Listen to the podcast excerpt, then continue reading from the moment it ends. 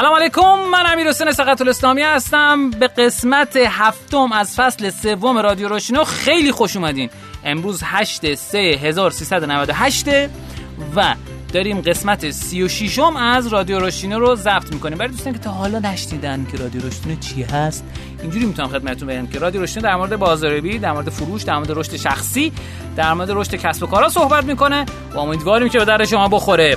اسپانسر اول رادیو روشنی ما مدیا اد مدیا اد یه شبکه تبلیغات آنلاینه که بیش از 40 میلیون کاربر داره و بیش از 500 تا ناشر آنلاین داره.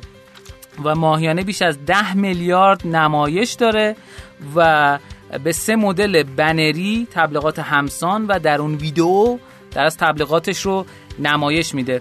و کمپین های از جنس CPC یا کلیکی CPO یا بر اساس order و CPL بر اساس lead ها می‌تونه برای شما اجرا بکنه.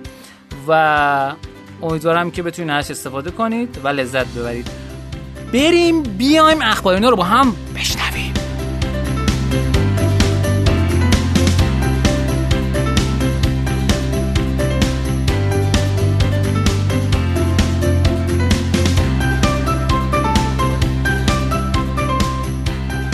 خب تو این قسمت از اخباری نو ما می‌خوایم در مورد اخبار جدید کسب و کارهای ایران و جهان با هم گپ و گفت بزنیم. متاسفانه اگر سوال براتون مطرحه که چرا سهراب عزیز صداش نمیاد اینی که سهراب یادش رفت امروز بیاد. ولی اشکال نداره. من امیدوارم که از صدای بنده خسته نشین و مطالب امروز هم براتون جذاب باشه. خب خبر اول رو می‌خوایم در اساس اول اخبار ایرانی رو بگیم بعد خبرهای خارجی رو بگیم. اگر خاطرتون باشه قسمت قبلی اومدیم در مورد ارزش یابی ماشین ها در دیوار صحبت کردیم و خبر دیگه که این هفته منتشر شد آغاز همکاری شیپور و همراه مکانیک بود در جهت کارشناسی و استعلام قیمت خودرو و این خیلی خبر خوبیه که این اتفاق بیفته چون توی خیلی از این پلتفرم ها اتفاقی که میفته اینه که کم کم ارزش افزوده های بیشتری ایجاد میشه و به مخاطبین ارائه میشه. خبر بعدی که می‌خوام خدمتتون بدم در این حوزه اینه که شرکت اسنپ که یک نرم داره یعنی یک بازی داره به نام اسنپ کیو و ما باش توی رویداد روشن صحبت کردیم و شما پادکستش هم می‌تونین الان بشنوین. توی رویدادی به نام ProductTank که در مورد product development اینها صحبت می‌کنن اومدن در مورد این صحبت کردن آقای پویا رستگار که یه feature جدیدی launch میشه که بازیایی که آدم باشون خاطره دارن می‌تونن داخل اسنپ کیو بازی کنن. و گفتن که بازی word game که مردم خیلی علاقه دارن بهش مثل آمیرزا به زودی ازش رونمایی میشه و گفتن که تا حالا اسنپ کیو تونسته به 200 هزار کاربر live تو بازی تو یک شب برسه. و خب این کار ارزشمندیه و خیلی جالبه که وارد این فضا هم شدم خبر بعدی که خدمتتون می‌خوام بدم این هستش که دوباره در مورد اسنپه که اسنپ تبلیغات زود روم رو شروع کرده و احتمالا اگر محصول موفقی بشه می‌خواد ازش به عنوان اسنپ روم وارد super app اسنپ کنه.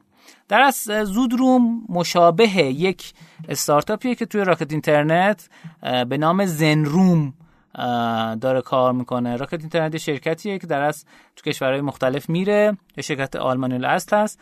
توی کشورهای مختلف میره و در از استارتاپ ها رو کپی می‌کنه. تو ایران هم در از اتفاقی که میفته اینه که خیلی از این کارهایی که مجموع شرکت اسنپ دارن می‌کنن. مشابه کارهایی که راکت اینترنت انجام میده. مدل کسب و کاری زودرون به این صورته که اتاق معمولی اقامتگاه خوابگاه و هتل‌های زیر ستاره رو زیر ستاره رو رزرو می‌کنه و اونو برای شما مرتب و تنظیم می‌کنه و اتاق ارزونتر از خود اقامتگاه در اختیار شما می‌ذاره و این خب خیلی جذاب و جالبه و می‌تونه کمک بکنه که تو این وضعیت آدما بتونن مسافرت بهتری برن. ما که بررسی کردیم دیدیم که واقعا قیمتاش قیمتای خوبی بود. این خبر سومی بود که خدمتتون عرض کردم. خبر بعدی که می‌خوام خدمتتون بگم از اخبار ایرانی این بود که نخستین جایگاه شارژ خودروهای برقی در ایران افتتاح شد. نخستین جایگاه شارژ خودرو و موتورسیکلت برقی در ایران توسط گروه مپنا در برج میلاد تهران در زمین مساحت بیش از 700 متر مربع افتتاح شد. این خب حرکت خیلی بزرگه. و انشالله هم خودروهای برقی بیشتر بشن هم جایگاه هایی که می‌تونین شما از اونا استفاده بکنید برای شارژ.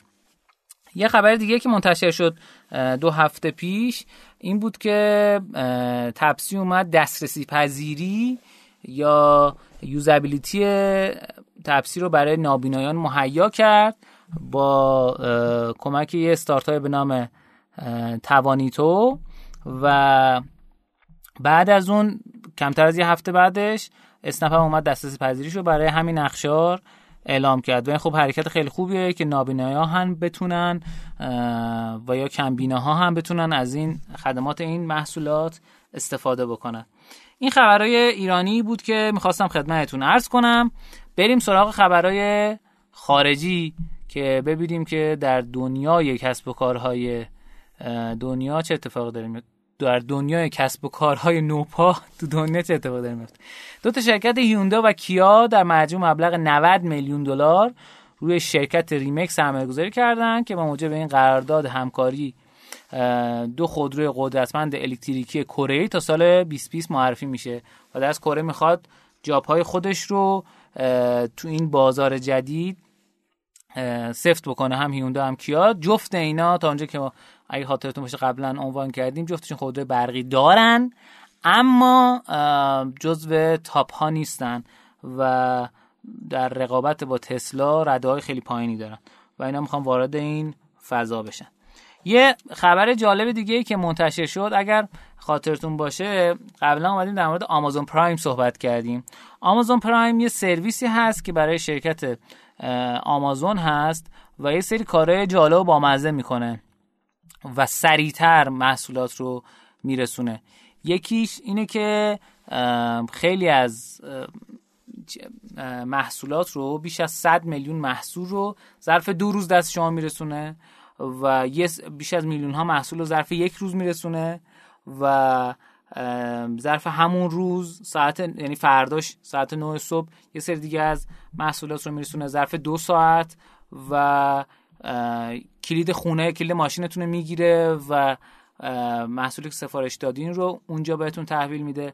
اینا رو تحت قالب آمازون پرایم ارائه می‌کنه و بابتش یک هزینه ماهیانه دریافت می‌کنه که این رونیو مدل خاص آمازون. و برای اینکه کاربرا رو ترغیب کنه که از این استفاده کنم یک پلتفرمی رو انداخت که کسایی که آمازون پرایم رو دارن بتونن به صورت رایگان فیلم و ویدیو هم ببینن و به نظرم خیلی این کار کار جالبیه.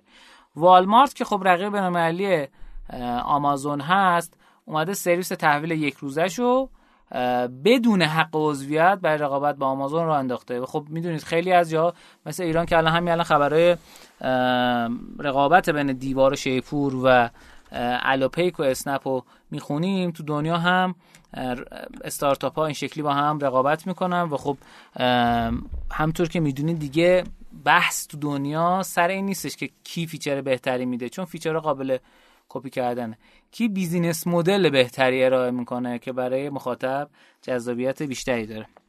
خب این خبر دوم بود تو فضای خارج از ایران.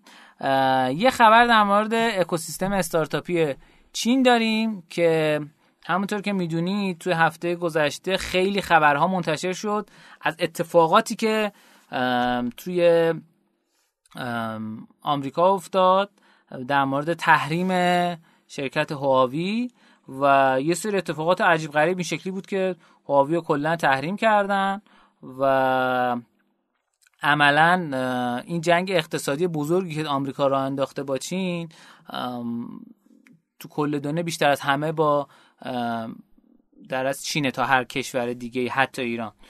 و داستانی که وجود داره خیلی از تحلیل میگن که دعوا سر این بازار بزرگ و نفوذ چین توی بازار جهانی حتی آمریکا البته گوشی هواوی زیادی تو آمریکا وجود نداره اما به طور کل اگه بخوایم بررسی بکنیم گوشی آیفون زیادی توی چین هست.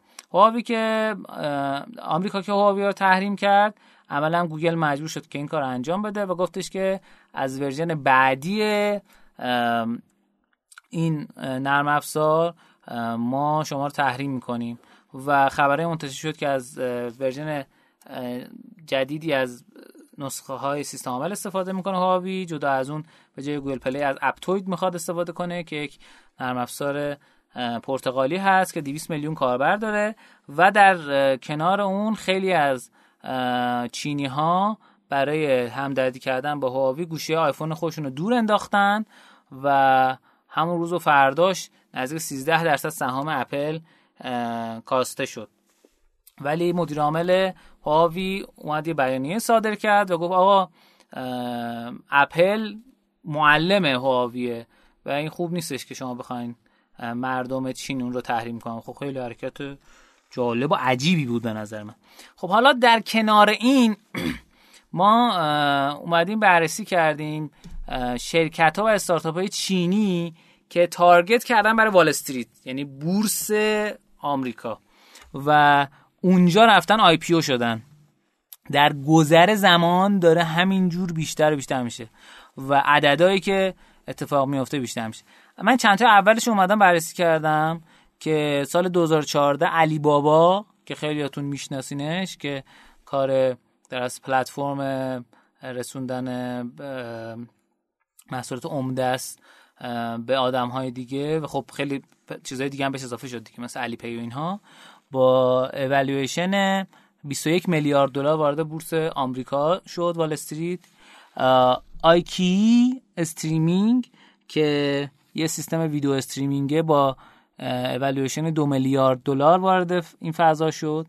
جی دی که برخلاف علی بابا که B2B یه این B2C یه و در اصل یه سیستم e-commerce ه که آدم می‌تونن بیان ازش خرید بکنن این با ارزش گذاری 1.8 میلیارد دلار وارد این فضا شد.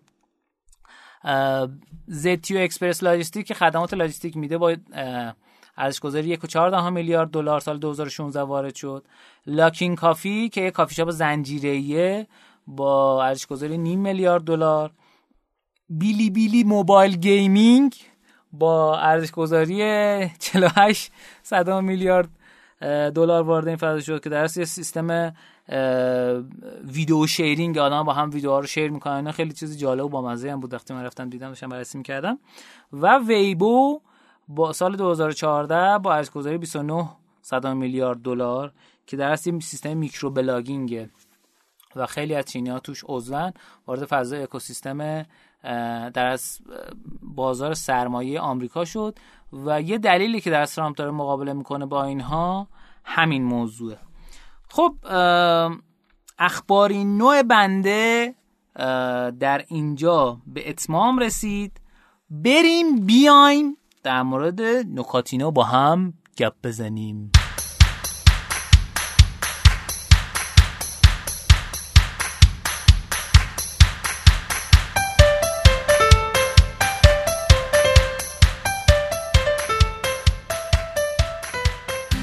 خب تو این قسمت نکاتینه ما نکاتی که به درد کسب و کارا می‌خوره بهتون میگیم. امیدوارم که به دردتون بخوره. نکاتی از جنس تحلیلی و اخباری هستش که اینا. نکاتینوی اولی که می‌خوام خدمتتون بگم که سال 98 رو خیلی میگن سال ادغام استارتاپ هاست بعد از تصاحب دکان و گروه یاران دریان توسط الو مارکت که زیر مجموعه الو پیک است خیلی ها میگن که قراره که خیلی استارتاپ ها با هم تلفیق بشن اصطلاحا امنی بشن و استارتاپ جدیدی خلق بشن یا همونا بازار بزرگتری رو بگیرن برای رقابت کردن با با کوچیک‌تر. و امیدواریم که این اتفاق بیفته چون معمولا تو ها اتفاقات خوبی میفته اینجا من تشکر بکنم از Startup Daily که یه سری از خبرهایی که منتشر کردیم و الان گفتیم از این page اینستاگرامی خوب هست.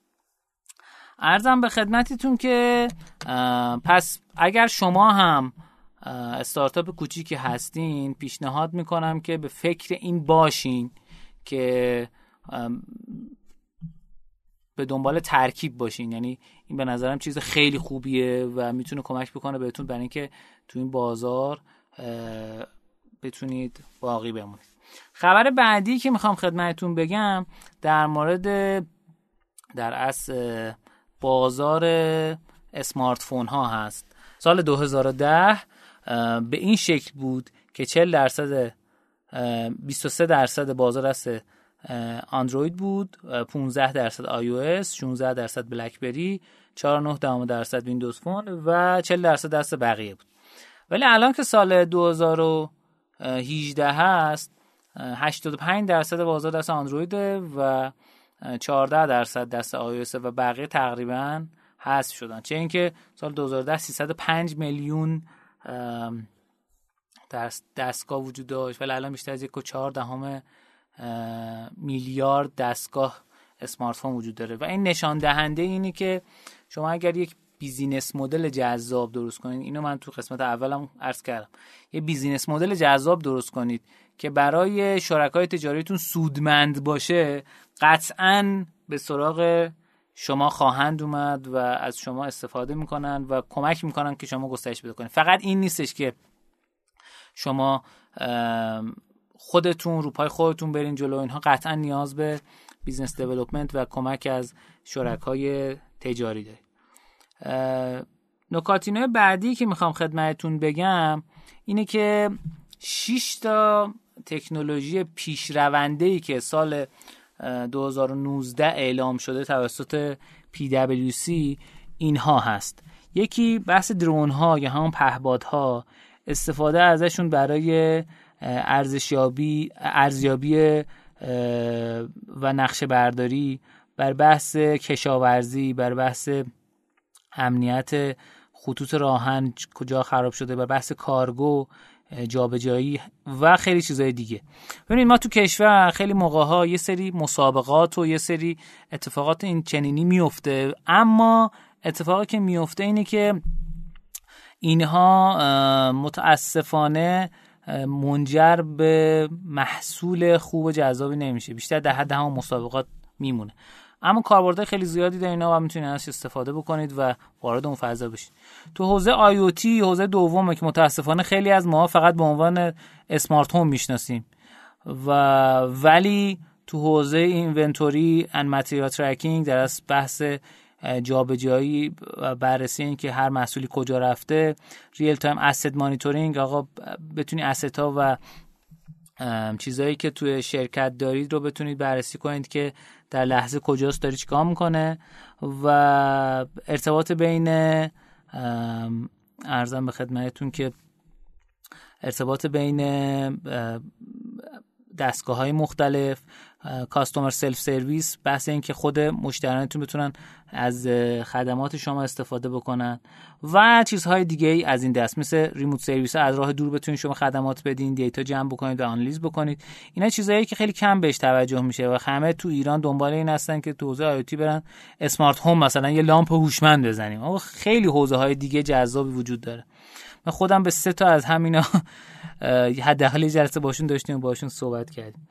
حوزه بعدی حوزه ربات هاست که تو حوزه تولید تو حوزه خدمات گردشگری و هتلداری تو حوزه مدیریت داده ها تو حوزه در از تسکایی که قابلیت اتومات شدن هستن اینا خیلی جذابه و می‌تونید شما به این دقت بکنید که می‌تونید وارد بشین. چه اینکه تو تهران هم سعادت آباد یه رستورانی باز شده که به وسیله ربات ها سرویس دهی می‌کنه.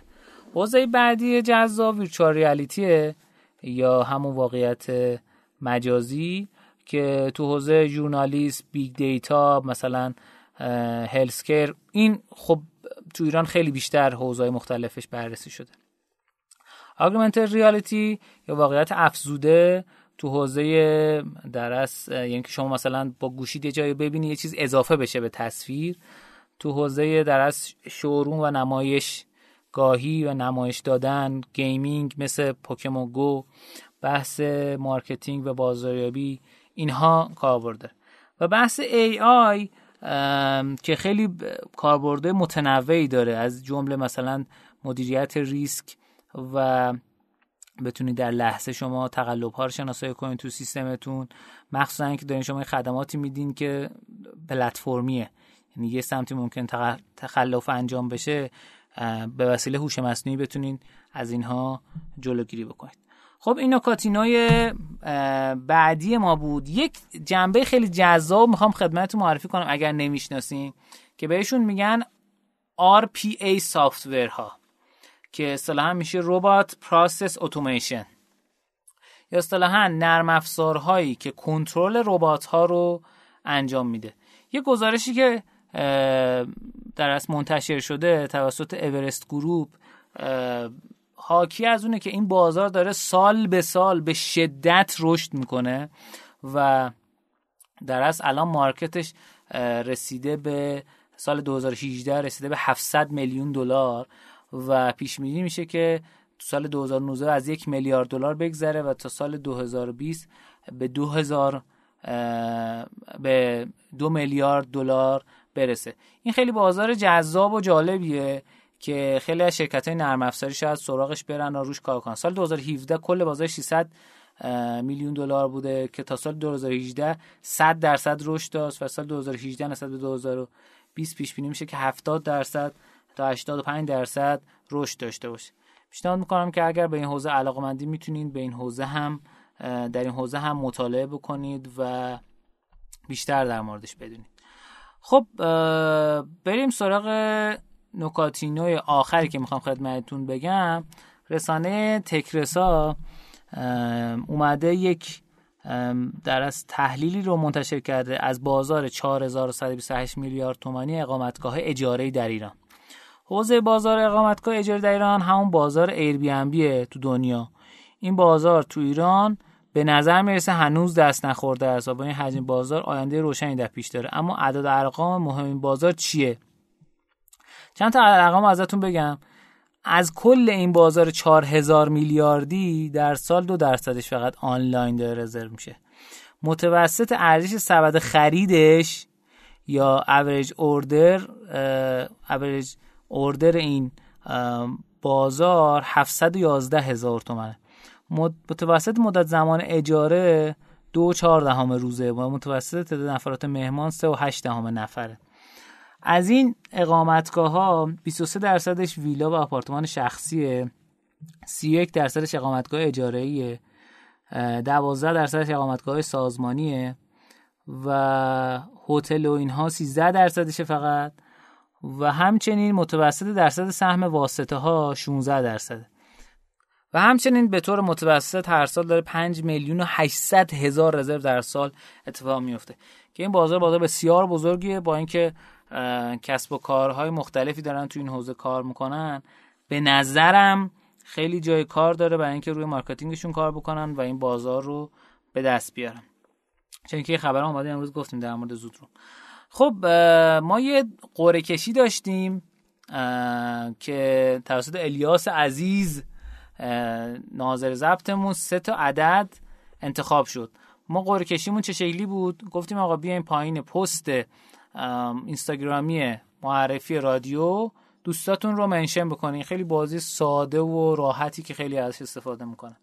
و سه تا عدد الیاس عزیز گفت 7 67 و 81 94 تا 92 تا کامنت داشتیم و از بین اینها نفر هفتم آقای حسین جبل عزیزه نفر 67 آقای مصطفی میر قاسمی و نفر 81 حسین سعیدزاده عزیز. و به این سه دوست عزیز تبریک میگم. کارت هدیه 70 هزار تومنی خرید از نیک استارتر بهشون تقدیم میشه. اسپانسر دوم رادیو رشتینو ما نیک استارتر هست. نیک استارتر پلتفرمیه که شما می‌تونید محصولات تکنولوژی که خیلی جذابی ببینید. اگه با کیک استارتر آشنا باشید می‌تونید در اصل محصولاتی مشابه اون رو که توسط ایرانی عزیز ساخته و دیولپ شده رو ببینید اونجا. می‌تونید ازشون حمایت کنید که پا به عرصه گیتی بذارن و به تولید انبوه برسن و باعث اشتغال بشید. جدا از این که اگر محصولی دارید که تکنولوژیک هست و سخت افزاریه می‌تونید از این پلتفرم استفاده بکنید برای جمع سپاری. جمع سپاری مالی چند تا خاصیت داره؟ یکی اینکه هم انگار دارین تحقیقات بازار انجام میدین هم دارین جذب سرمایه می‌کنید هم دارین بازاریابی می‌کنید. یعنی با یک تیر سه تا نشون رو می‌زنید. متشکریم از نیک استارتر که حامی برنامه ما شد. بریم بیایم با مهمانین اول یه مهمون خفن در خدمتون هستیم.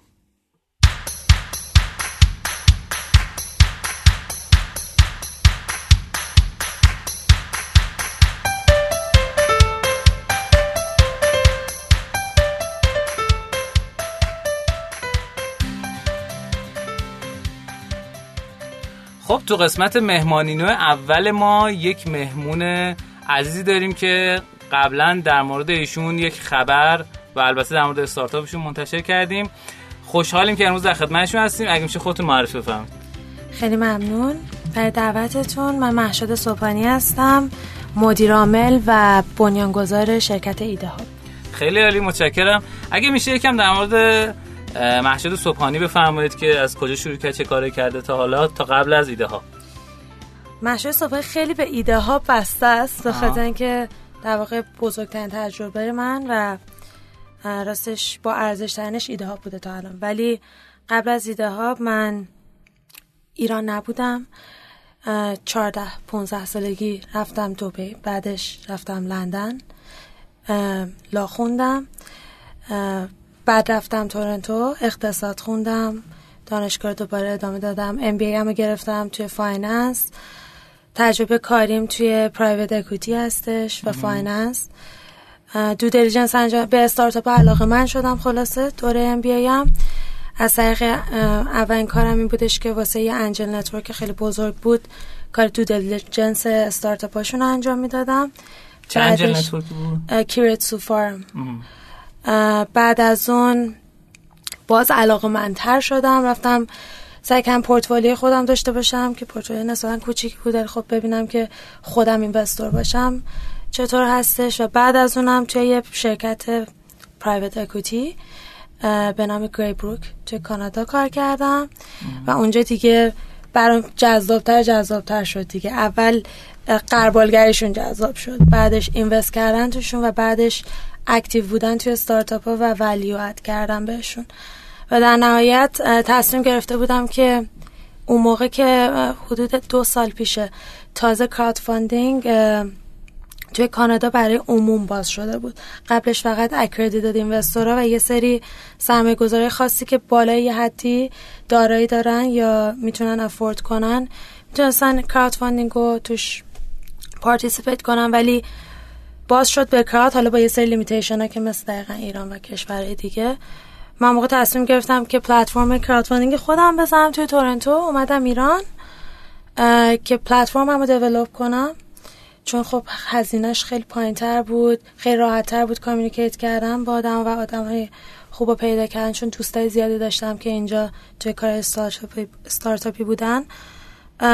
ولی بعد از اینکه بالاخره چند ماه طول کشید دیگه تا این دیولپمنت و پیدا کردن تیم خوبش فهمیدم که چقدر ایران پتانسیل داره و اصلا اصلا کار درست نیست برگشتن. آدم اینجا می‌تونه واقعا ایمپکت داشته باشه و نتیجه کارش رو قشنگ ببینه. تو اونجا بیشتر خب یه کاری که انجام میدی. صد نفر دیگه هم هستن. واقعا impact ش اونقدر بالا نبود. دلایلش هم می‌تونم بگم. یکیش این بودش که خب startup ecosystem mature تر از ایران ولی نه اونقدر mature که بقیه مثلا تو اروپا و آمریکا سالی بازم mature تر بود.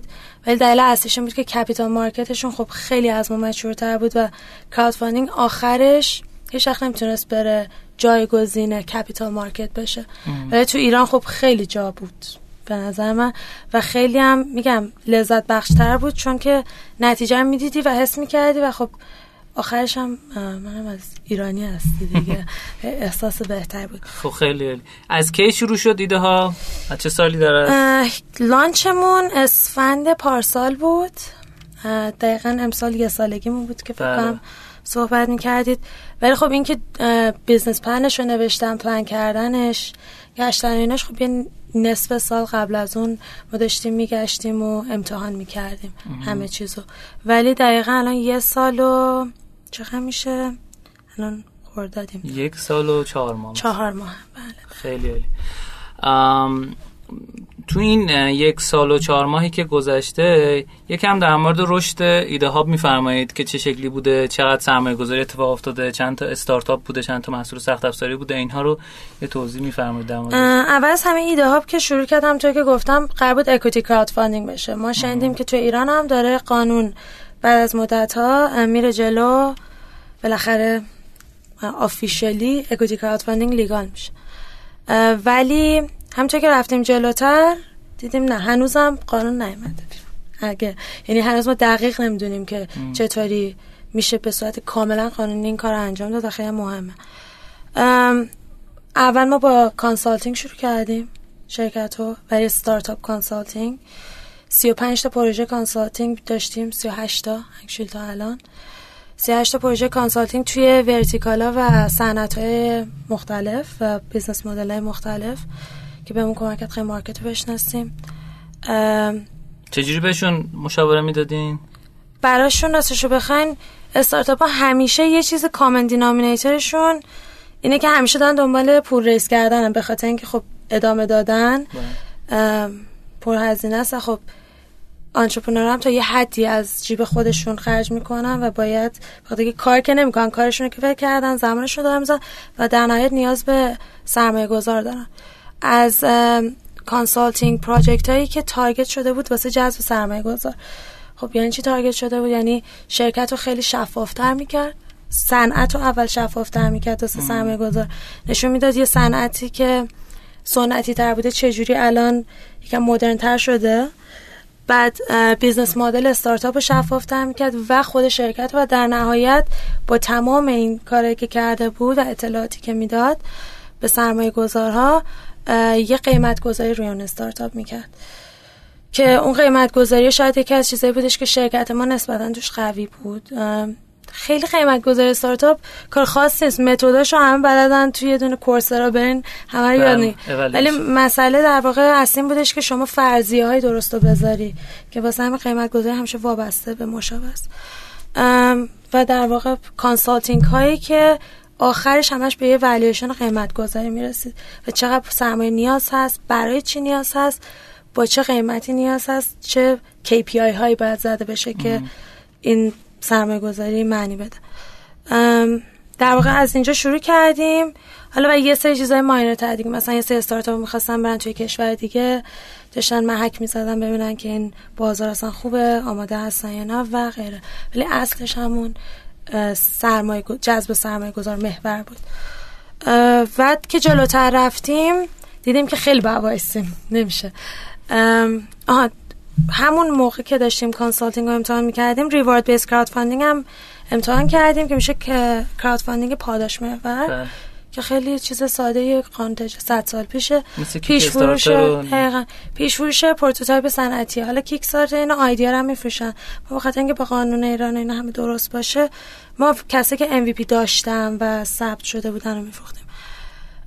که اونو رفتیم خیلی سخت جواب میده تو ایران. یعنی واقعا خیلی جالبه. ما هم چریتی رو امتحان کردیم هم پاداش محور رو. اصلا چریتی که عجیب غریب تو ایران خوب جواب می‌داد. واقعا یکی از بهترین شاید کم درد سرترین تجربه بود چون واقعا مردم می‌دونیم که خیلی خیرخواه هستن. از بقیه جای دنیا خیلی بیشتر. ولی خب ما هدفمون رو نبود. یعنی خلاصه دیدیم مردم چجوری engage می‌کنن با استارتاپ آنلاین حالا استارتاپ و کلا engagement مردم آنلاین که دیدیم پاداش محور شاید واقعا الان هنوز وقتش نیست. charity هم خیلی جالبه ولی خب کار ما نیست. بعد که جلوتر رفتیم که همون اسفند پارسال میشه گفتیم که الان وقتشه که بیم equity رو امتحان کنیم. کاری هم که فکر کردیم بکنم گفتیم که با قانون تجارت مدل اونجوری بریم equity یعنی به مردم در واقع قول سهام یعنی بیایم یه دونه private company رو publicly بگیم که این private company هست واسه investment ولی همه اتفاقات در واقع در نهایت باز همونطوری میافتاد که سالهای گذشته هم میافتاد. یعنی همین تو office امضا می‌کردم. که این کار کردیم بدترین موقع هم شاید کردیم خیلی هم میگم ولی به نظر ما بهترین موقع بود. دقیقا موقعی بودش که sanction رو دوباره داشتن. 13 آبان اولین مدل رو بله. انجام دادیم که چند ماه پیشه. خیلی خوب جواب داد نسبتا. ما فهمیدیم که چقدر پتانسیل هست حالا نمی‌دونیم سقفش کجاست. و فهمیدیم که واقعا یه چیزی که missing بوده این مدت این مدل communicate کردن این جنس سرمایه گذاری یا این کار بوده با افرادی که target شما هستن که به نظر ما early adopter ها بودن توی industry سرمایه گذاره سنتی بودن که نمی‌خواستن بیان یه قسمت بزرگ از پولشون بزن ولی دوست داشتن کمک کنن. مثلا به صنعت ایران خود کفایی ایران و اینا. و دیدیم اگه یه انتیتی بیاد و اینو قشنگ توضیح بده براشون و شفاف کنه خیلی خیلی می‌تونه تاثیر بزرگی داشته باشه. که توی اون دوره ما سه تا استارتاپ رو launch کردیم. سه تا استارتاپی که کیا بودن؟ اون سه تا؟ سه تا پیاده بود. اولیش دومیش بله. دوم که توی سه تا vertical خیلی مختلف هم بودن اما هیچ کدوم sanction شون تاثیر بدی نداشت. ما 35 تا پروژه داشتیم. ولی اونا رو هیچ کدوم ما نمی‌تونستیم بریم. چون اتفاقی که sanction افتاد بعد adapt می‌کردیم به شرایط امروز. پس رفتیم دنبال استارتاپی که نه تنها با sanction affect نشدن خیلی بد بلکه برای خیلیشون خوبم بوده. حالا توضیح میدم. یا دقیقا تاثیر نداشت. پیاده بود استارتاپ آستین بود. فرش آستین توضیح فشن کار می‌کنه. بله اون توضیح میدم. پیاده که خب در واقع location-based services بود. آستین توی fashion tech بود و فرش باکس هم که corporate catering و corporate vending حالا الان داره میره سمت سلامت و کلا تو food هستش. food tech ه خیلی بخوام vague تر و general تر بگیم خیلی دوباره میگم نتیجه خوبی داشت. ستارتاپ ها تونستن صد درصد جذب سرمایهشون رو انجام دادن. که حالا یکی از استارتاپ هامون بازم من می‌تونم بیشتر elaborate کنم ولی خب ترجیحاً ترجیح میدم خودشون هم باشن. تصمیم گرفتن که الان جذب سرمایهشون رو نداشته باشن و خب ادامه بدن با funding خودشون ولی صد درصد سرمایه گذار بسیار خوششون اومد و خیلی سریعتر از اون چیزی که ما فکر می‌کردیم با اینکه استارتاپی بود که طول می‌کشید تا شما بازدهی سرمایهتون رو داشته باشید تونستن جذب سرمایه کنن. آستین بود که خیلی براش شرایط market خوب شده بود بخاطر اینکه دیگه sanction باعث شده بودن که یه سری کالاهای خارجی وارد ایران نشن. پس مردم دیگه یعنی opportunity cost شون اومده رفته بود بالا. هم به خاطر اینکه گرونتر شده و دلار هم رفته بود بالا و از اون طرف هم shortage کالای خارجی بود تو ایران. پس واسه آستین خیلی خیلی خیلی خوب بود.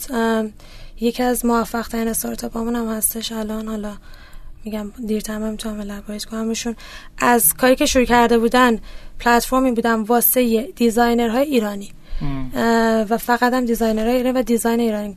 و اومده بودن یه stigma و ذهنیت بدی که دور و ور کالا ایرانی بود و شکونده بودن که الان مثلا ما داریم به صادراتش فکر می‌کنیم یعنی فکر می‌کنیم یکم جلوتر از فکر می‌کنیم هستیم که کالا ایرانی خوبه. و بعد دیگه الان آماده بودن که در واقع به گروتش به برن و مرحله رشدشون رو شروع کنن. یکم می‌تونید از عدد ارقام که این استارتاپ ها جذب کردن و درصدی که دادن بفرمایید. بله. استارتاپ های ما همشون چون series A تقریبا من می‌تونم بگم بودن همشون ولیشنشون تقریبا توی range میفته به خاطر اینکه خب همشون یه history دارن یعنی ما بیایم based on historical شون به جز یکیشون که revenue نداشت واسه historical ولی پایلوت داشت که کافی بود اومدیم و value شون کردیم.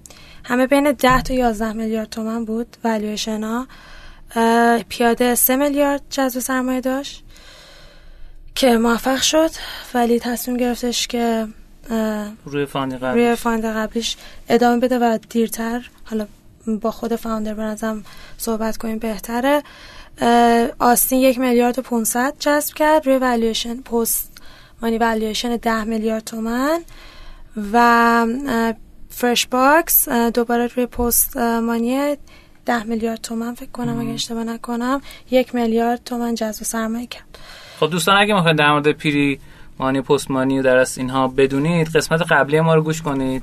که ما با مدیر عامل بهمن صحبت کردیم در مورد این اصطلاحات و اینا به نظرم می‌تونه بهتون کمک بکنه. بله. درست می‌فهمید در واقع خب خیلی به ما میگن چرا ولیوشن ها؟ چجوری ولیو می‌کنید؟ ما ولیوشن ها رو بستان projection ی که داریم راجع به درآمد آینده این استارتاپ ها می‌ذاریم. اون درآمدی که درآمدی که در آینده دارن ملزم به اینه که یه سری هزینه ها هم انجام بدم و یه سری اتفاقات هم و based on یه سری فرضیه ها راجع market. حالا چه market از نظر مکرو چه از نظر صنعت. یعنی یه جوری نسخه پیچیه والویشن ما. KPI هم تو والویشن که حالا میگم این خیلی جالبه چون خیلی به ما میگن والویشنتون چطوریه؟ چون استارتاپ که می‌تونید واقعا به استارتاپ شما روی اکسل می‌تونید هر چیزی که بخواید بذارید می‌تونید 100 میلیارد تومن بذارید دیگه والویشن دیگه. چقدر می‌خواد رشد کنه است. ولی اون رشد باید از گذشته بیاد که یه سری چیزای داخلیه و غیره. خب اتفاقا خیلی نکته خوبیه. من دیشب اتفاقا یه جلسه در مشاوره بودم که دوستان سوالشون این بود که ارزش گذاری استارتاپ ما چقدر خیلی هم از بنده این سوال می‌پرسن. که ارزش گذاری استارتاپ ما چقدره؟ ما پیش سرمایه گذار میریم چه جوری باید این ارزش در از بگیم استارتاپمون میارزه؟ چون خیلی از سرمایه گذاران خودشون نمی‌دونن که این اتفاق چه جوری میفته اگه میشه یکم در مورد این ارزش گذاری استارتاپ بفرمایید که چه جوری با چه مقیاسه محاسبه میشه و آیا فریم خاصی داره چه شکلیه و آیا خود افرادی که توی درس کوفاندر استارتاپ خودشون می‌تونن اولویت کنن ارزش گذاری کنن رو استارتاپ خودشون. یا حتما نیاز هستش که یک تیم مشاوره این کار براشون انجام بده. خب من اول میگم ارزش گذاری استارتاپ ها چجوریه؟ چه فرقی با بقیه ارزش گذاری داره؟ بعد میریم بقیهش. بله. خب ارزش گذاری که تو صنعت های قدیمی تر بوده گذشته عوض همه یه کشفلوی بوده که ستیبل شده. دیگه استارتاپ به یه حالت مچور و بالغ بودن رسیده. نه رشدش اونقدر زیاده نه افت رشدش. مگه اینکه اتفاق خیلی خاص تو market بیفته که یعنی معمولا تو force majeure و این چیزای contract ها می بله. پس اونا ارزش گذاریشون شما طبق ولی در واقع cash flow ی که بهتون میده در آینده ارزش گذاریش می‌کنید امروز. که کاری که واسه شرکت های میگم بالغ انجام میشه. خب اینا همه عادت دارن بهش. بازم یه راهی داره. ولی خب فرمولاش اینو من دوباره میگم اینا خیلی کار سختی نیست یاد گرفتنش. یه فرمول شما فرمول توش input ا رو می‌ذاری و انجام میده. حالا یه روز هم یاد نمی‌گیری ولی یه چند تا کلاس برین کافیه. شما پیشنهادتون همون دوره کورسرا در مورد startup valuation درسته؟ من راستش بخوام نه پیشنهادم اصلا این نیست. من میگم خیلی میگن startup valuation خیلی کار آسونیه. مثلا چند تا method دیگه. خیلی کار سختی من دوباره میگم نیست. متدا آسونه. به نظر من یکی بره تو اینوستوپیدیا می‌تونه بفهمه این متد چی خودش هم یه امتحانی بکنه. اینوستوپیدیا خیلی سایت خوبیه به دلیل که هم خیلی از اصطلاحات حوزه سرمایه گذاری رو توضیح داده. خیلی خوبه. همین که شما می‌تونید در از سوالاتی که دارین رو خیلی از سوالات و جوابش اونجا بدونید فقط نیاز یه مقدار انگلیسی بلد باشه همین. آره ولی خب Google Translate آدم میندازه بله. توش خیلی راحت. یعنی نام هیچ بهانه نیست که کسی نره. Investopedia Coursera ببین بالاخره هر چیز خوبه که آدم یه چیز راجبش بدونه. که بدونه وقتی یکی دیگه میگه سخته یا راحته چقدر درست میگه. پس method ا که مشخصه چم input هم مشخص چون ولی بعدش یه چیزی که سخت راجع به استارتاپ ها که یه کمی ریسکی می‌کنه این investment ها رو اصلا استارتاپ چیه؟ معمولا حالا یا یه صنعت خیلی جدیده مثلا استارتاپ یعنی واسه همین پتانسیل growth خیلی شدیدی داره. یا یه business model خیلی جدیده. و خب به خاطر همینا هستش که شما نمی‌دونید دقیقا اول از همه این صنعت چقدر سایزشه حالا فکر کنید همه data هم available باشه. ما توی دنیایی هستیم که همه چی داره catalog میشه اصلا ای هر چی بخواین شما می‌تونید در بیارید. ولی واقعا نمی‌دونید market به چیز جدید چجوری جواب میده. و نمی‌دونید چجوری می‌تونید با resource های قدیمی منظورم resource چه از نظر نیرو انسان منابع انسانی چه infrastructure و غیره می‌تونید maintain کنید اون growth و پس اینا که کلا سخته. اینا رو ما کارش نمی‌تونیم بکنیم چیزی که جدیده. ولی کاری که شما می‌تونید بکنید خب بعد از اون میریم این قسمت که okay یه استارتاپی چند سال استارتاپ دیگه تازه است. stabilized cash flow که فراموش کنید. اصلا این که اون موقعی پیش میاد که بخواد IPO کنه. دیگه اون موقع بله. استارتاپ نیست. پس چیزی نداره که شما طبق گذشته بیاید اینو value کنید. مثلا دومی که از خب یه مدل دیگه value ش اینه که طبق asset. asset ی وجود نداره تو بله. استارتاپ چون asset شما intellectual property تونه دیگه در نهایت کدتونه که کدم باز می‌دونید بالاخره این information دیگه. information خیلی asset یه که خیلی راحت میشه کپیش کرد بدون که کسی بفهمه. حالا دوستانی که تو استارتاپ هستن خودشون بله. در نهایت یه combination و یه package ه که شما دارید value می‌کنید که این package فقط در کنار هم معنی میده. برای بیشتر استارتاپ. حالا یه سری هستن که مثلا intellectual property شون انقدر ارزشمنده که اون خودش یه اسید به یعنی تو دنیا قیمت داره چون یه دیمند براش هست. پس این کلا کار سختی. گذشته هم ندارید که طبقش انجام بدید یه گذشته خیلی محدود دارید حالا تازه ما ایده ها قبلا که سریز A رو می‌رفتیم الان که سریز B و سریز C به بعد رو داریم میریم استارتاپ به خاطر شرایط مارکت. پس حالا شما فکر کنید بهترین گذشته هم ما داریم. بین چند سالی هستش؟ بین سه تا پنج ساله. حالا در نهایت. ولی چون گذشته انقدر pivot انجام شده انقدر drifting انجام شده به خاطر اینکه بالاخره استارتاپی که موفق معمولا تونسته خودش رو adapt کنه به شرایط. پس بازم اون گذشته خیلی base خوبی نیست. در گذشته داره به شما نشون میده که تیم چقدر capable ه و اگه market مثلا market دنیا انقدر growth ش بوده ایران حالا یه discount کنیم به خاطر مثلا demand ش culture ش و هزار تا چیز دیگه انقدر growth ش باید باشه based on that این تیم چقدر می‌تونه از اون پتانسیال رو capture کنه و برای خودش بگیره. در واقع اینه. این کار خب کار بسیار سختیه. چرا؟ چون اول از همه شما باید data ی درست رو در بیارید. والویشن استارتاپ گفتین چطوری؟ و چرا بقیه سرمایه گذار نمی‌تونن بکنن؟ و چرا خود founder ها مگر اینکه یه founder ی باشه اون تو که کار مشاوره یا finance یا یکی از این کارا رو انجام داده باشه سخته. براشون ولیوش ولیو کردن ساختن استارتاپ عالی می‌تونن برعکس بقیه founder ها ولی value کردن سخته. پس شما اول از همه باید یه سری data ی درست راجع به market راجع به market دنیا بدونید اول از از کجا باید بیارید بعد باید بیاریدش. اگه بتونید راجع به ایران market خودش data ی واقعا market پیدا کنید که عالیه ولی ما هم هم می‌دونیم که data نیست اونقدر. چون اصلا base ش نبوده نیازش نبوده. پس شما باید اون data market رو یه جورایی adapt ش کنید به market ایران. و منطقه بعد برسید به ایران. این خودش یه کاریه که مردم سالها طول می‌کشه تا اینو یاد بگیری. به خاطر اینکه با تمرینه یعنی می‌دونید اینجوری نیست فرمول من بدم بعد analytical thinking داره پشتش. بعدش میره این قسمت که حالا من چجوری تیم رو می‌بینم؟ پتانسیلش یه گذشته تیم داره. من چطور می‌تونم این ظرفیت رو افزایش بدم؟ یه قسمت دیمند سایده که می‌شد اون دیتا یه قسمت حالا تیم ماست که چجوری می‌تونیم اونو کپچر کنیم؟ چجوری می‌تونم ظرفیت رو افزایش بدم؟ قیمت ها چقدر میره بالا؟ و و و فلان. در نهایت سخت کار به نظر من در بردن کاست و رونیویه که این استارتاپ خواهد داشت. در واقع بیشتر این چیز. و بعد از اون مهمتر حالا این استارتاپ این cost و revenue رو داره. بقیه player هایی که توی market بودن اصلا خیلی استارتاپ ها الان تازه دارن. حتی تو دنیا IPO میشن. یعنی e-commerce بله الان یه عالمه نمونه داریم. ولی خب خیلی استارتاپ ها هستن که هنوز ما نمی‌دونیم توی هر capital market ی چجوری realize میشن و اون revenue با چه درصده و چه multiple ی تبدیل میشه به والیویشن بعد اینه که خب اون multiplier رو پیدا کردن. و اینه که خب شما بدونید استارتاپ شما چقدر فهم کنید. دوباره discount ش کردن با شرایط market.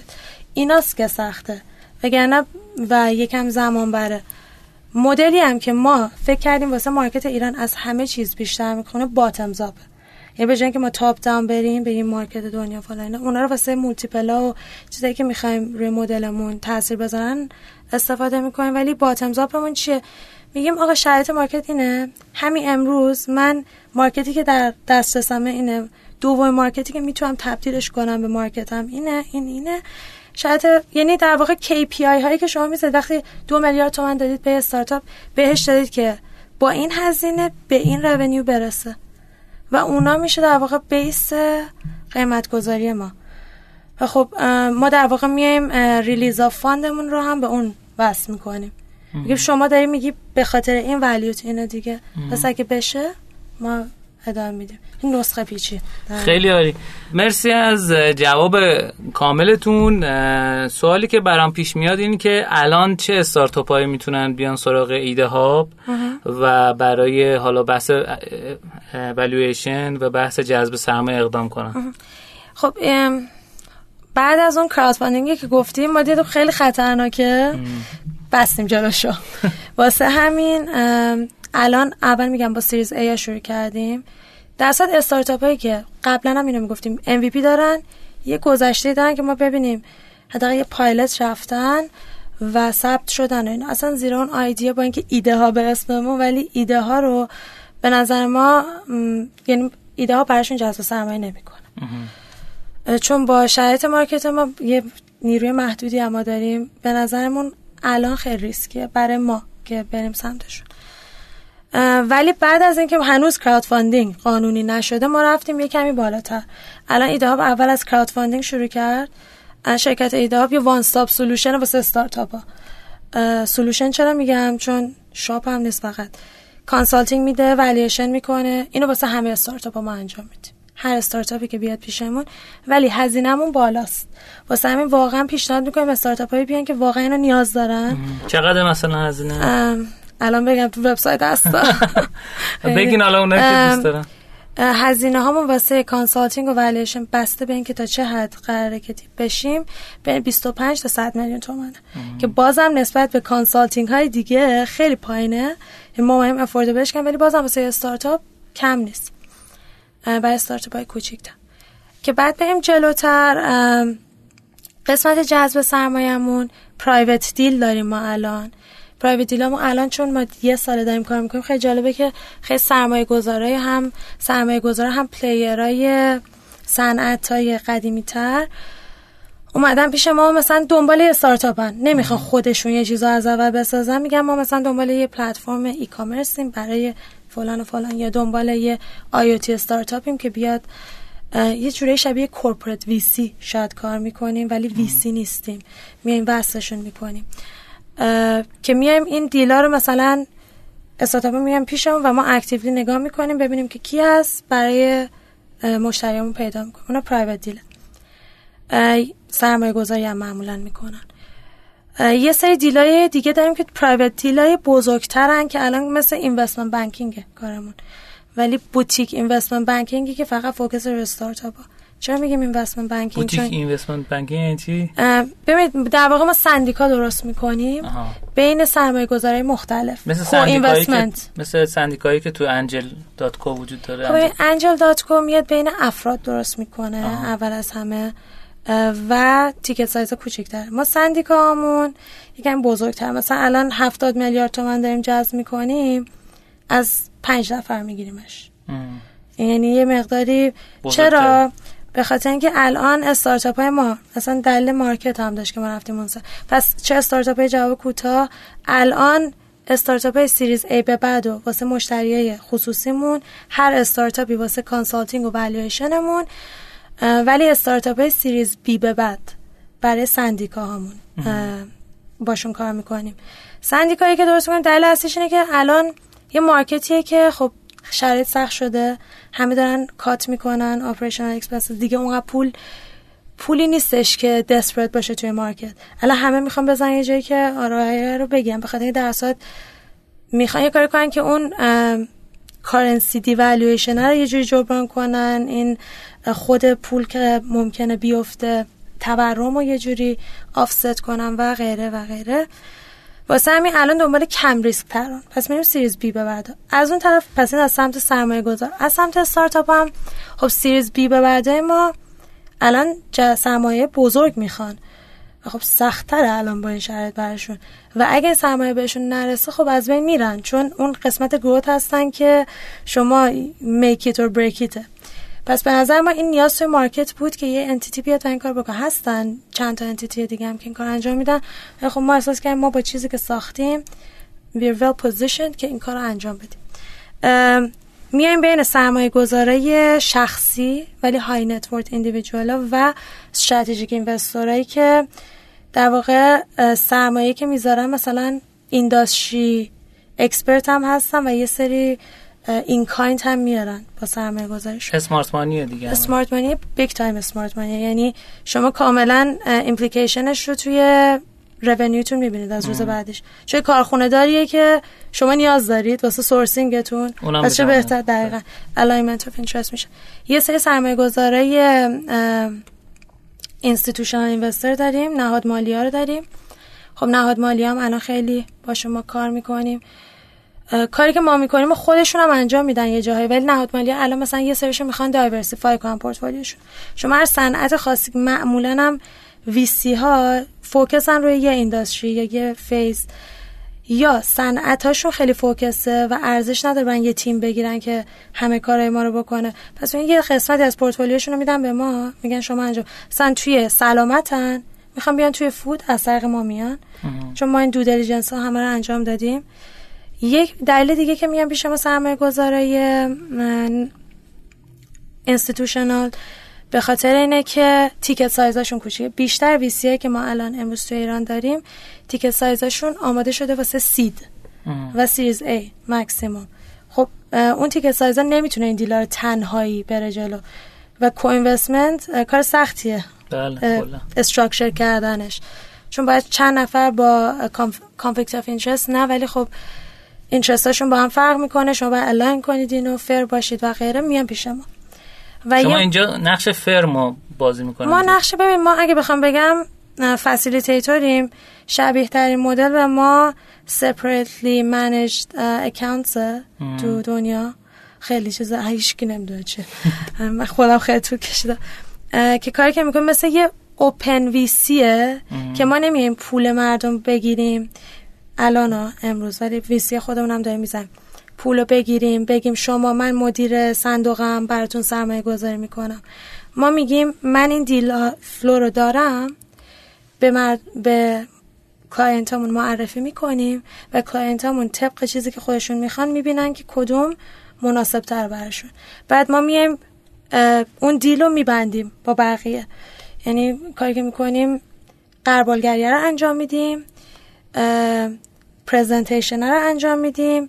این گروه سندیکا رو درست می‌کنیم و deal structure می‌کنیم. SHA و shareholder agreement شون و share purchasing agreement شون و غیره. و و بیشتر وقتا ما مثل دوباره یه دونه VC manager که مثل همون SMA separately managed account involve میمونیم. توی استارتاپ یعنی مثل مدیر صندوق. چرا؟ چون والیوشنی که دادی میگم KPI سوال بعدیم دقیقا همین بود. خواستم بپرسم revenue model تون کار ما اینجا تمام نمیشه. کار ما ادامه میدیم توی استارتاپ. میمونیم.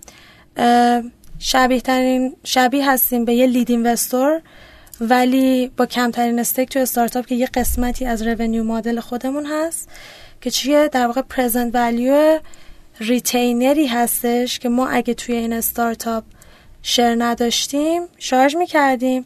طبق والیویشن امروز ما میایم رو تبدیل می‌کنیم به این stake تو استارتاپ و share تو استارتاپ که دقیقا بله. مدلش اینه. یعنی ما management fee نمی‌گیریم. management fee رو جمع می‌کنیم. مثلا میگیم این استارتاپ احتمالاً series B به بعدم اصلا دیگه. می‌دونید چند سال دیگه میمونن اوریج هم میمونه. من retainer م تبدیل می‌کنم به سهام. حالا شاید یه سری آوردهای دیگه هم داشته باشم چون business development هم ما خیلی وقت واسه استارتاپامون یه سری خاص یعنی portfolio management یه جورایی و business development هم می‌کنیم. in-kind امون هم با KPI حساب می‌کنیم و add می‌کنیم. یه discount هم شاید بگیریم روی والویشن و میریم جلو. خیلی عالی. دست شما درد نکنه. من کلی با در از کلمات جدید و اصطلاحات جدید داشته شدم که برام بخونم یاد بگیرم.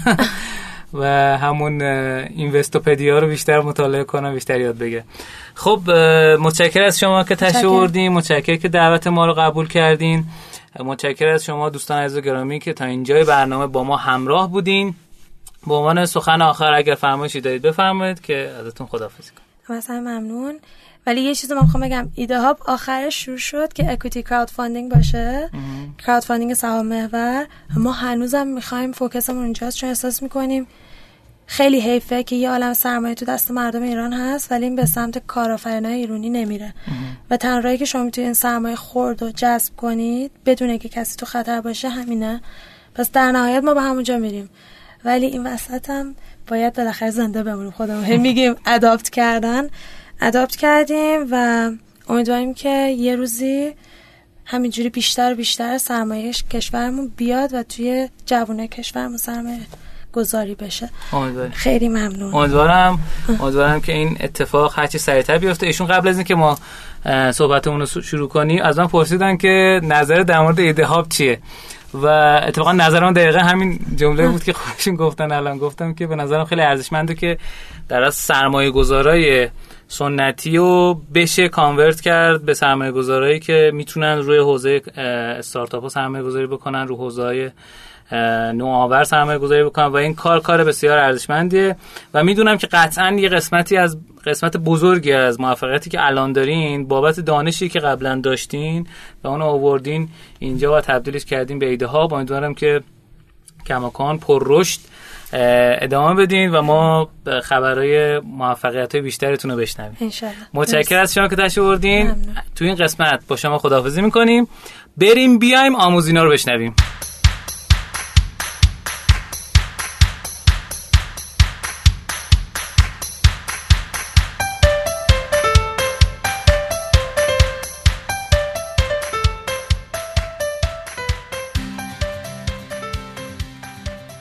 این قسمت برنامه ما آموزینا رو داریم. تو قسمت آموزینا ما یک مبحث رو دنبال می‌کنیم و به صورت سلسله وار در موردش صحبت می‌کنیم.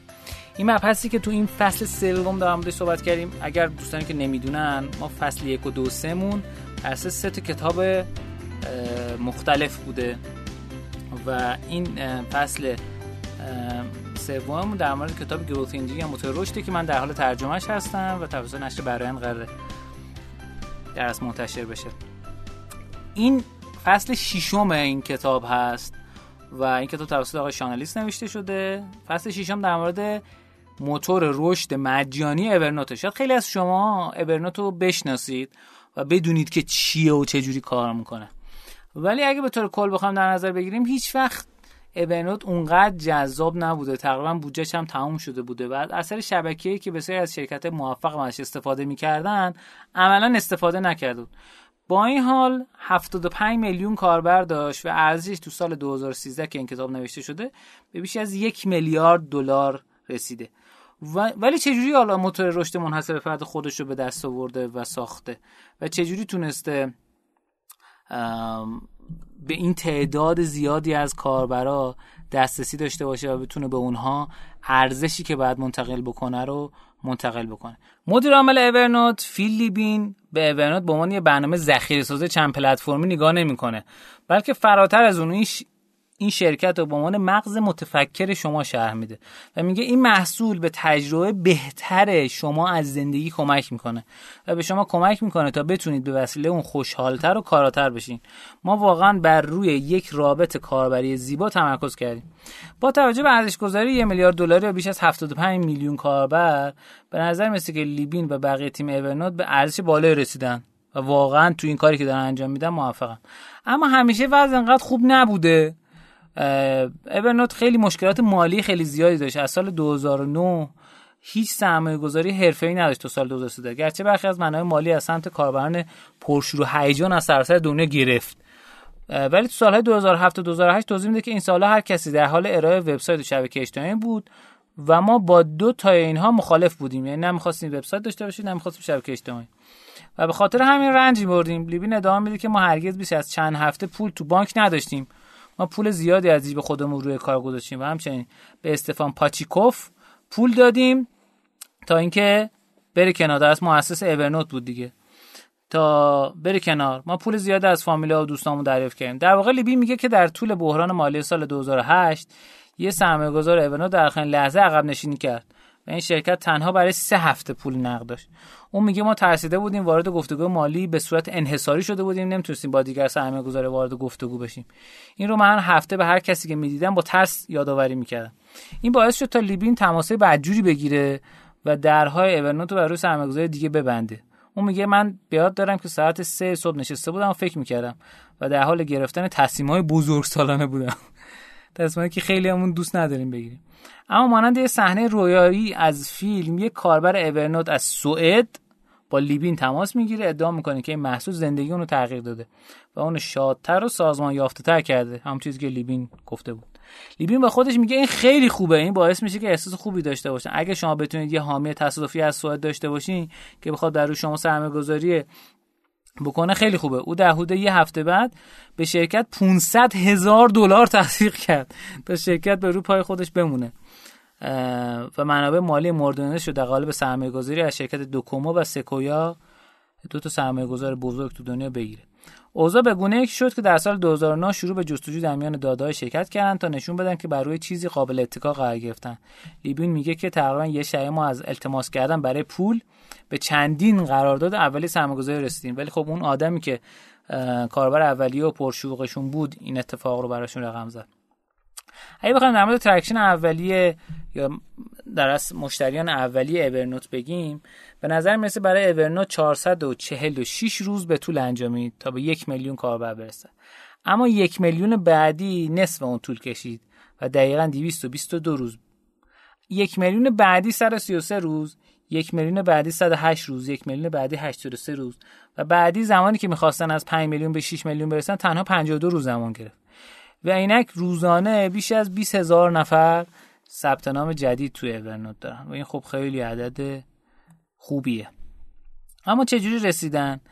زمانبندی عالی. همونطور که امروزه می‌دونیم Evernote کارش از برنامه های موبایلی شروع کرد. در ضمن traction اولیه‌شون نسبت به زمانبندی خیلی خوب بود. لیبین توضیح میده که ما در خصوص زمانبندی خیلی خوش شانس بودیم. چون App Store ا در حال آماده شدن بودن تازه داشت شکل می‌گرفت در است اگه ما در توسعه ما 6 ماه عقب میافتادیم همه این شانس رو از دست می‌دادیم. البته تمام زمانبندی اونا کامل نبود واقعا. در واقع لیبین اکتبر 2008 رو بدترین دوران تاریخ برای جذب سرمایه توصیف می‌کنه. همونطور که لیبین اشاره می‌کنه منطق به شیوه دیگری عمل می‌کنه و در بلند مدت شما باید به خوششانسی و بدشانسی سازگار بشید و چیزی که برای شما باقی خواهد ماند موفقیت شرکتتونه این اپستورها کانال های توزیع جدیدی بودند با برند های جدید. به شرکت های مثل اورنوت که دسترسی فوری به میلیون ها نفر می‌خواستن موقعیت جدیدی می‌داد. و مردم هم که می‌خواستن برنامه جدید و ارزشمندی رو به گوشی هوشمند خودشون منتقل کنن فرصت جدیدی میاد در حالی که اپستورها امروز بسیار شلوغ شدن و بیشتر دانلودها پولی شده. در سال 2008 واقعا اینجوری نبود و رقابت کمتری بود. اپ استور قابلیت بیشتری می‌دادن که به عنوان یک کانالی که به صورت طبیعی رشد می‌کنه کسب و کار واقعا می‌تونستن روشون حساب باز کنن. لیبین و تیمش تنها به یک اپ استور اکتفا نکرد. هر پلتفرم جدیدی که شروع به کار می‌کرد یک اولویت جدید برای تیم اورنوت بود. اون چه ما انجام دادیم این بود که در چند سال اول خودمون رو کشتیم که در روز اول اجرای یه اپ جدید تو اون حضور داشته باشیم. هر زمان که یه دستگاه یا پلتفرم جدید بیرون میاد ماه‌ها قبل از اون روزانه و شبانه داشتیم رون کار می‌کردیم. تا بتونیم روز اولی که اون سیستم رونمایی میشه اون App Store رونمایی میشه تو ویترینش باشیم. این رویکرد حتی برای App Store Google Glass هم اتفاق افتاد. Google Glass هم عینکای هوشمند گوگلی که می‌تونستی ببینیم. جدا از این اورنوت خیلی رو محصولش کار کرد برای اینکه اون رو بهتر کنه و کار کردن باهاش رو راحت تر بکنه. و این نکته خیلی مهمیه. لیبین توضیح میده که شهود ما از ابتدا این بوده که مردم می‌خوان بهترین تجربه ممکنه برای دستگاه خودشون داشته باشن. بخش بزرگی از رشد صنعت تلفن همراه از یه نسل تا نسل دیگه از طریق بهبود سریع کیفیت سخت افزار بوده. یعنی شما عملا یه گوشی ضعیف رو می‌گیری یه گوشی قوی تر یعنی میفروشی یه گوشه قوی تر می‌گیری. و اگه احساس نکنی تجربه بهتری داری و نرم افزار سریعتر باز میشه چقدر باید فرق می‌کنه؟ پس اینا نیومدن از این نرم افزار هیبریدی استفاده کنن که اون موقع هم بوده به شکلی. حالا که کراس کراس پلتفرم ها و اینا اومدن برای هر نسخه سیستم عامل جداگونه منتشر کردن. حالا این رو کرد بود که اینها وارد شدن بهش. و بعدا هم تونستن اوسیا رو تشخیص نوری کاراکترها رو بهش اضافه کنن و تا یه جایی هم داشته باشن جدا از اون بتونن رسپی غذاها و لیست ورود خروج آدمها رو راحتتر و سادهتر وارد این نرم افزار بکنن. یکی از قابلیتی که باعث رشد این پلتفرم شد تبلیغات دهان به دهان توسط مشتریان راضی بود. قابلیت خوب اورنوت باعث شد که کاربران انگشت شماری که الهام گرفته بودن برای این شرکت سرمایه گذاری کنن و این قابلیت ها باعث شد که هزاران مشتری راضی اورنوت این سیستم رو به صورت دهان به دهان معرفی کنن. لیبیون ادعا می‌کنه که رشد از همون ابتدا آروم بوده و در حال افزایشه. او ادعا میده که ما اولین مدل از تبلیغات دهان به دهان زمانی تجربه کردیم که اولین دور سرمایه‌گذاریمون رو سال 2009 با مورگان کاپیتال بستیم. ما یه مدل برای افزایش مشتریان و درآمد ایجاد کردیم. این از سال 2009 شروع شد تا پایان سال 2011 ادامه داشت. پایان سال 2011 برای ما غیر قابل تصور بود. من فقط اونو کشف کردم و می‌خواستم بدونم که بدونم که چگونه می‌تونم اونو در مقابل اون چی که پیش بینی کرده بودیم قرار بدم. و این باعث افزایش 5 درصدی درآمد مشتریان شد و این واقعا شگفت انگیز بود. و یه نکته دیگه ای که وجود داره ما برای جذب کاربران جذب کاربران پول پرداخت نمی‌کردیم. اونها برای جذب کاربر پول پرداخت نمی‌کردن و از سئو استفاده می‌کردن. و نه برای گوگل ادورز اونا هیچ روش دانلود تشویقی یا هر پرداختی برای جذب انجام نمی‌دادن. نسخه بتا اختصاصی باعث ایجاد سرصدا شد. یکی از راههای دیگه رشدش این بود که وقتی لیبین و تیمش آماده شدن که Evernote رو به جهان معرفی کنن اونها کار شروع کردن و 100 تا دعوتنامه به سایت TechCrunch سایت تکنولوژیک هست فرستادن. و تک... TechCrunch اونها رو پوشش داد و همونطور که لیبین توضیح میده این جرقه برای روشن شدن موتور رشد Evernote شد. داستان اینجوری تعریف می‌کنه که ما نسخه خصوصی یا بتا خصوصی اورنوت رو انداختیم و به تکرانچ دادیم. ما خوش شانس بودیم که همزمان تکرانچ در مورد ما نوشت و همون وقت هدیه 100 تا نسخه از بتا اختصاصیمون رو تو سایتش گذاشت. ما چند روز اول چندین هزار نفر ثبت نام داشتیم که واقعا عالی بود و رشد اورنوت اونجا شروع شد. با اینکه لیوین اصرار داشت که بتا خصوصی برای تست کاربران باشه اما باعث ایجاد سرصدا شد و خیلی این نسخه بتا رو نصب کردن لیوین توضیح میده که حدود ده هزار تا نسخه بتا خصوصی ارائه کردیم. ما بازخورده خیلی خوبی گرفتیم با حسی از هیجان و وحشت. تماشا کردیم چجوری در تعداد کاربرای بتامون به ده هزار نفر مثل بس به 25 هزار 50 هزار. و بعد از پایان چهارم بیش از 125 هزار نفر در بستر بتا شرکت خوشبختانه سرورشون سقوط نکرد و گروه اورنوت با افزایش رشد مسائل افزایش تعداد کاربران تونستن حل کنن. زمانی که نسخه بتا خصوصی بیرون اومد به 125 هزار کاربر رسیدن. یعنی بتا خصوصی به بتای اصلی. سپس هنگامی که فروشگاه آیفون App Store در جولای 2008 شروع به کار کرد Evernote وارد میدون شد. همونطور که قبلا صحبت کردیم یکی از عوامل مهم رشد Evernote زمانبندی بی نقصش واسه انتشار بود و شرکت احساس کرد که از روز اول باید در App Store اپل باشه. چند ماه قبل از راه اندازی App Store 20 ساعت در روز و 7 روز هفته در حال کار بودیم تا اینکه بتونیم این رو برسونیم. اما یکی از چیزهای دیگه که پازل موتور رشد اورنوت بود مدل فریمیوم بود که آدم می‌تونستن رایگان استفاده کنن.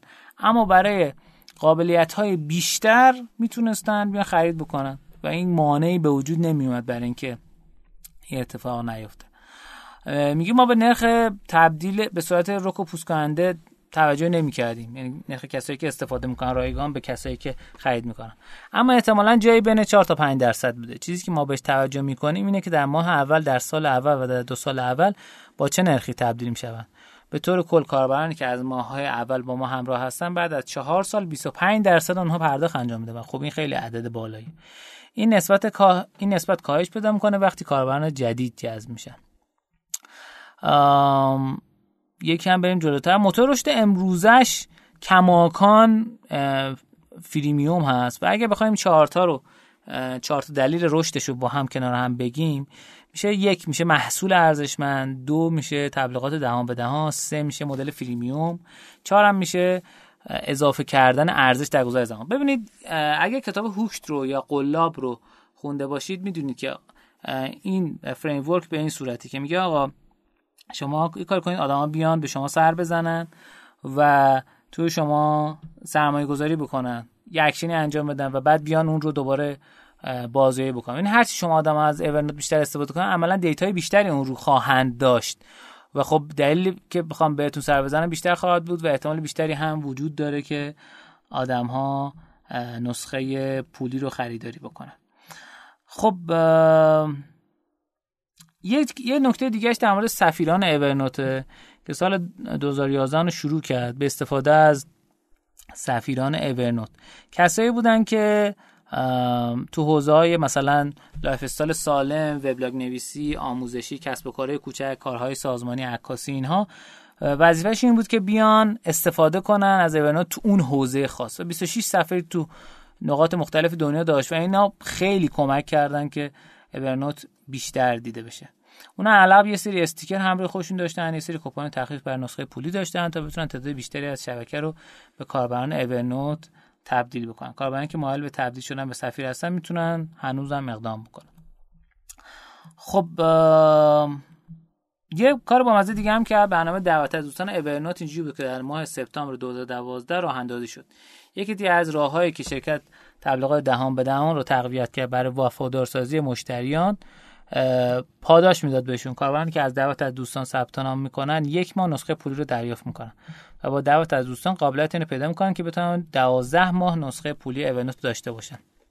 یک گیگابایت محدودیت آپلود اونها برداشته شه. یه بلیت VIP به سان فرانسیسکو براشون صادر بشه تا بتونن در کنفرانس سالانه Evernote شرکت کنن. یا بتونن دفتر مرکزی اورنوت رو ببینن و این نهار با تیم بخورن. اعضای پولی اورنوت همچنین می‌تونن با استفاده از کارت هدیه از شرکای اورنوت مانند مولسکین امتیاز کسب کنن در حالی که در مورد این برنامه هیچ چیز انقلابی وجود نداره. راه دیگه برای هدایت دعوت از دوستان بود از طریق تبلیغات دهان به خب یه کار دیگه ای که کردیم بود که با محصولات دیگه سعی که خودش رو اینتگریت کنه. مثلا با Skitch برنامه ضبط نکته نویسی صفحه نمایش محبوب در اون رو خرید و سال 2011 یا Penultimate یه برنامه نوشتن با دستخط روی آیپد بود. یا Evernote سلام به سرویس مدیریت تماس بود. یا Evernote غذا یه برنامه Evernote Food یک برنامه برای پیگیری غذا و دستورالعمل اون بود. یا Evernote Clearly یه برنامه خوندن نوشتن بدون حواس پرتی بود. یا Evernote Peek یک برنامه کمک مطالعه بود که ارتباط با یک پوشش مخصوص برای آیپد طراحی شده بود که امکاناتی مانند سیستم کارت حافظه سنتی فلش و اینا رو داشت. این علاوه بر تعداد انگشت شماری از محصولات فیزیکی بود که طراحی شده بودند. مثل نوتبوک Evernote Moleskine که همراه با license Evernote ارائه می‌شد. یا دو تا کوله پشتی فوق از Côte&Ciel که طراحی شده بود و اسکنر ScanSnap قلم Livescribe اینها چیزهایی بود که محصولاتی بود که اضافه شده بود. این داستان داستان رشد داستان موتور رشد Evernote بود. امیدوارم که براتون جذاب بوده باشه. خب قطعا همشو من نمی‌تونستم خدمتتون عنوان بکنم. امیدوارم که براتون جذاب و شنیدنی بوده باشه.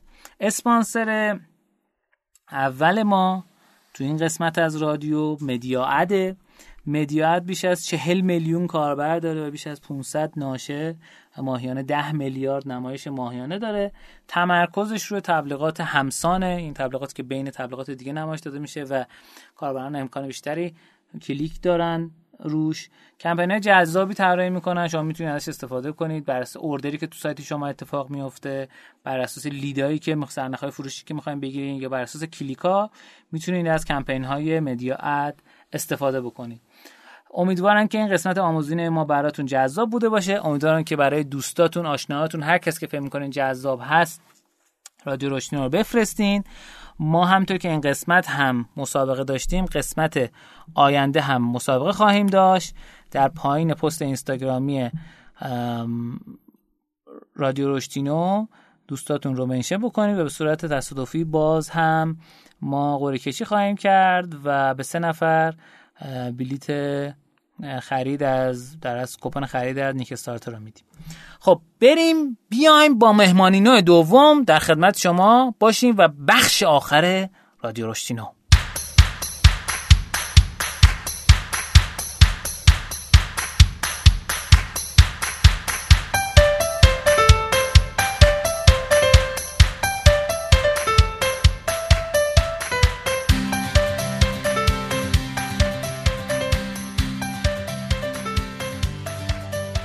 خب تو این قسمت از برنامه ما یک مهمان عزیز دیگه ای داریم که شاید خیلیاتون بشناسیدشون و بشناسیدش آقای میلاد نوری. خواهش می‌کنم خودتون معرفی کنید. سلام من میلاد نوری هستم برنامه نویسی کار می‌کنم و فعالیت های جانبی زیادی دارم که همشون باز از حول محور برنامه نویسی بیرون اومده. خیلی یکم از اون در زمینه هایی که کار می‌کنی بگو. کلا سابقه بگم. یا آره. خیلی طولانی هر چقدر. در حد 4 5 دقیقه مثلا اینکه من سال اه، چه 82 کاری برنامه‌نویسی موبایل در برنامه‌نویسی وب رو شروع کردم و حدود 8 9 سال تو این فضا به صورت freelancer کار می‌کردم. سال 91 سویچ کردم رو برنامه‌نویسی موبایل. موقعی که برنامه‌نویسی وب کار می‌کردم دیگه زبان‌های مختلفی رو تست کرده بودم. ASP PHP اون موقع Delphi بود کار می‌کردم. Java کار کرده بودم. برای موبایل‌های قدیمی Symbian ی اپلیکیشن نوشته بودم. سال 91 دیگه smartphone ها که داشت میومد من شروع کردم سویچ کردم به برنامه‌نویسی موبایل و اپلیکیشن نتبرگ نوشتم. نتبرگ تقریبا میشه گفت اولین اپلیکیشن فروشگاهی کل ایران بود اون موقع. هیچ کدوم از فروشگاه های در واقع اپلیکیشن های بیزینس های آنلاین به صورت امروزی وجود نداشت. بعد از اون دیگه شرکتی رو تأسیس کردیم به اسم توکان که به کسب و کارهایی که در واقع یه قسمتی از تیمشون نیروی فنی نداشت تو حوزه موبایل تو حوزه وب تو حوزه مدیریت سرور به اونا سرویس دادیم. منتها به خاطر اینکه 14 15 سال در واقع کنار کسب و کارها کار فنی انجام دادیم خود به خود از نظر کسب و کاری هم آموزش دیدیم. یعنی خیلی وقتا ما احساس می‌کنیم تجربه خیلی از مدیرهای کسب و کارها رو داریم چون کنارشون تو چالش ها بودیم. خیلی عالی. سوالی که الان من ازت دارم اینه که فکر کنم مثل برنامه تلویزیونی هم داری درسته؟ برنامه تلویزیونی؟ مجری کارشناس برنامه چرخ بودم. برای یه مدت. که میگم یه گیری هم به من می‌دادن که شما برنامه‌نویسی چرا مثلا کار اجرا می‌کنی؟ شما برنامه‌نویسی چرا این کارو می‌کنی؟ تو ایران توی یک فیلدی وقتی شما رو می‌شناسن خیلی انتظار ندارن چند بودی باشی. مثلا ما اگه یه بازیکن فوتبال خواننده هم باشه صدای خوبی داشته باشه هممون قور می‌زنیم. آره. این متاسفانه آره. وجود داره. یه چیز جالبی که از بین صحبتات من الان شنیدم اینه که من بگم اول با شما کجا آشنا شدم. کنفرانس وب موبایل اومدم گفتم سلام آقای میلاد نورمای رادیو داره میشه بیای اینجوری آشنا شدم. خیلی خیلی ساده و راحت.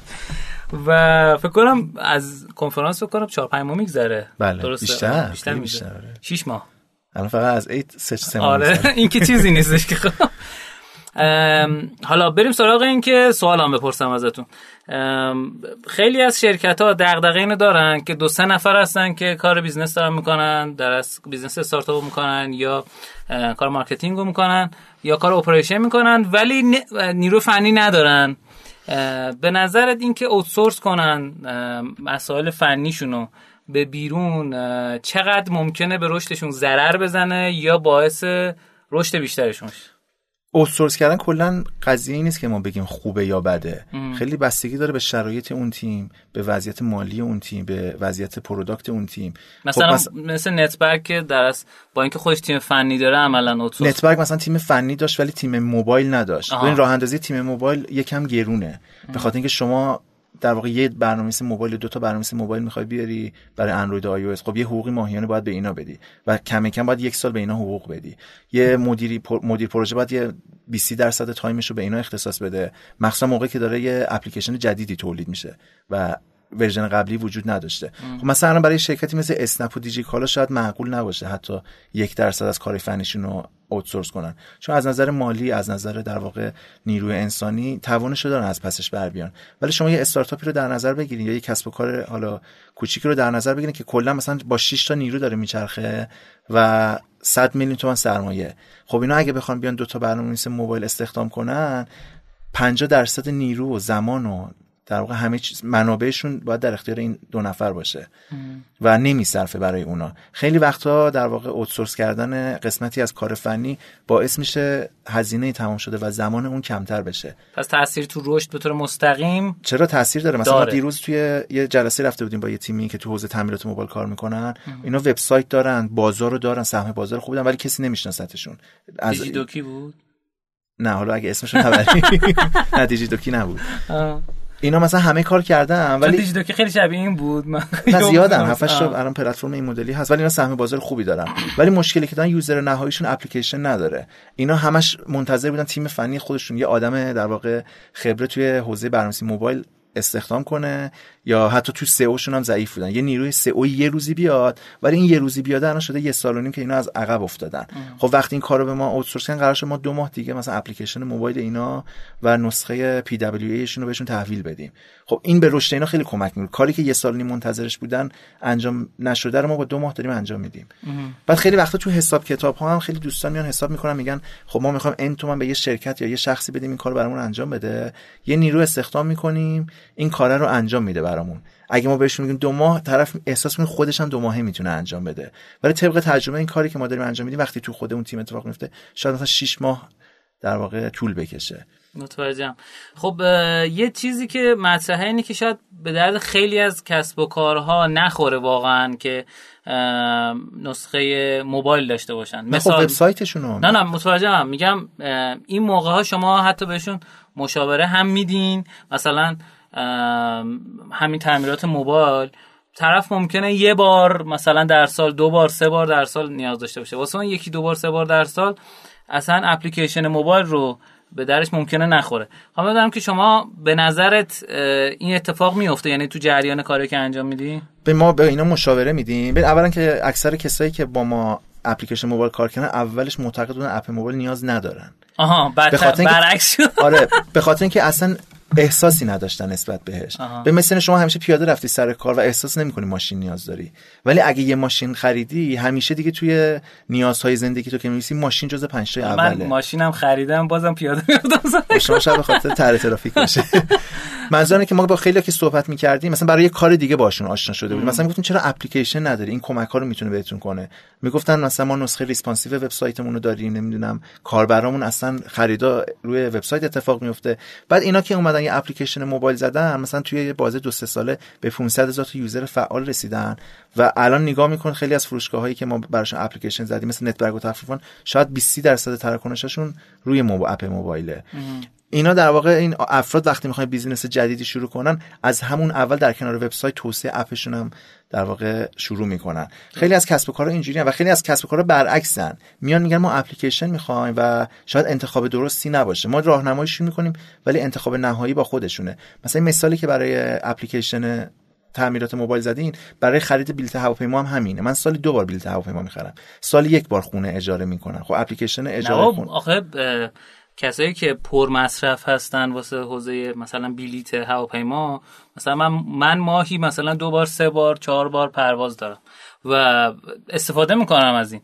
ولی دیگه تعمیرات موبایل آخه مثلا خب حالا مثل اجاره خونه آره آره اجاره خونه همینه آره. حالا خیلی افرادم در واقع برای بلیط هواپیما کمتر خرید خب ما اینا رو میاریم بهشون پیشنهاد رو پلتفرم های مختلفی باشن. مثلا ما به اینا پیشنهاد ربات تلگرامی رو دادیم که طرف رو اپ شما می‌خواد الان هم هنوز میدین. دقیقا. الان می‌خواد طرف یه اوردری داشته باشه یا می‌خواد یه پیگیری کنه دیگه. شما اپلیکیشنتون بیشتر تمرکز کنید سمت تعمیرکارا که اونا چون هر روز مثلا انتا سفارش داره میاد سمتشون ولی برای کاربراتون می‌تونید از بات تلگرام هم استفاده کنید ولی توی اپلیکیشن هم قابلیتش رو ببینید و حق انتخاب به کاربر بدید. ما خودمون مثلا یه محصولی که برای خودمون محدودیت مالی و زمانی روش نداریم ما full platform بهش نگاه می‌کنیم.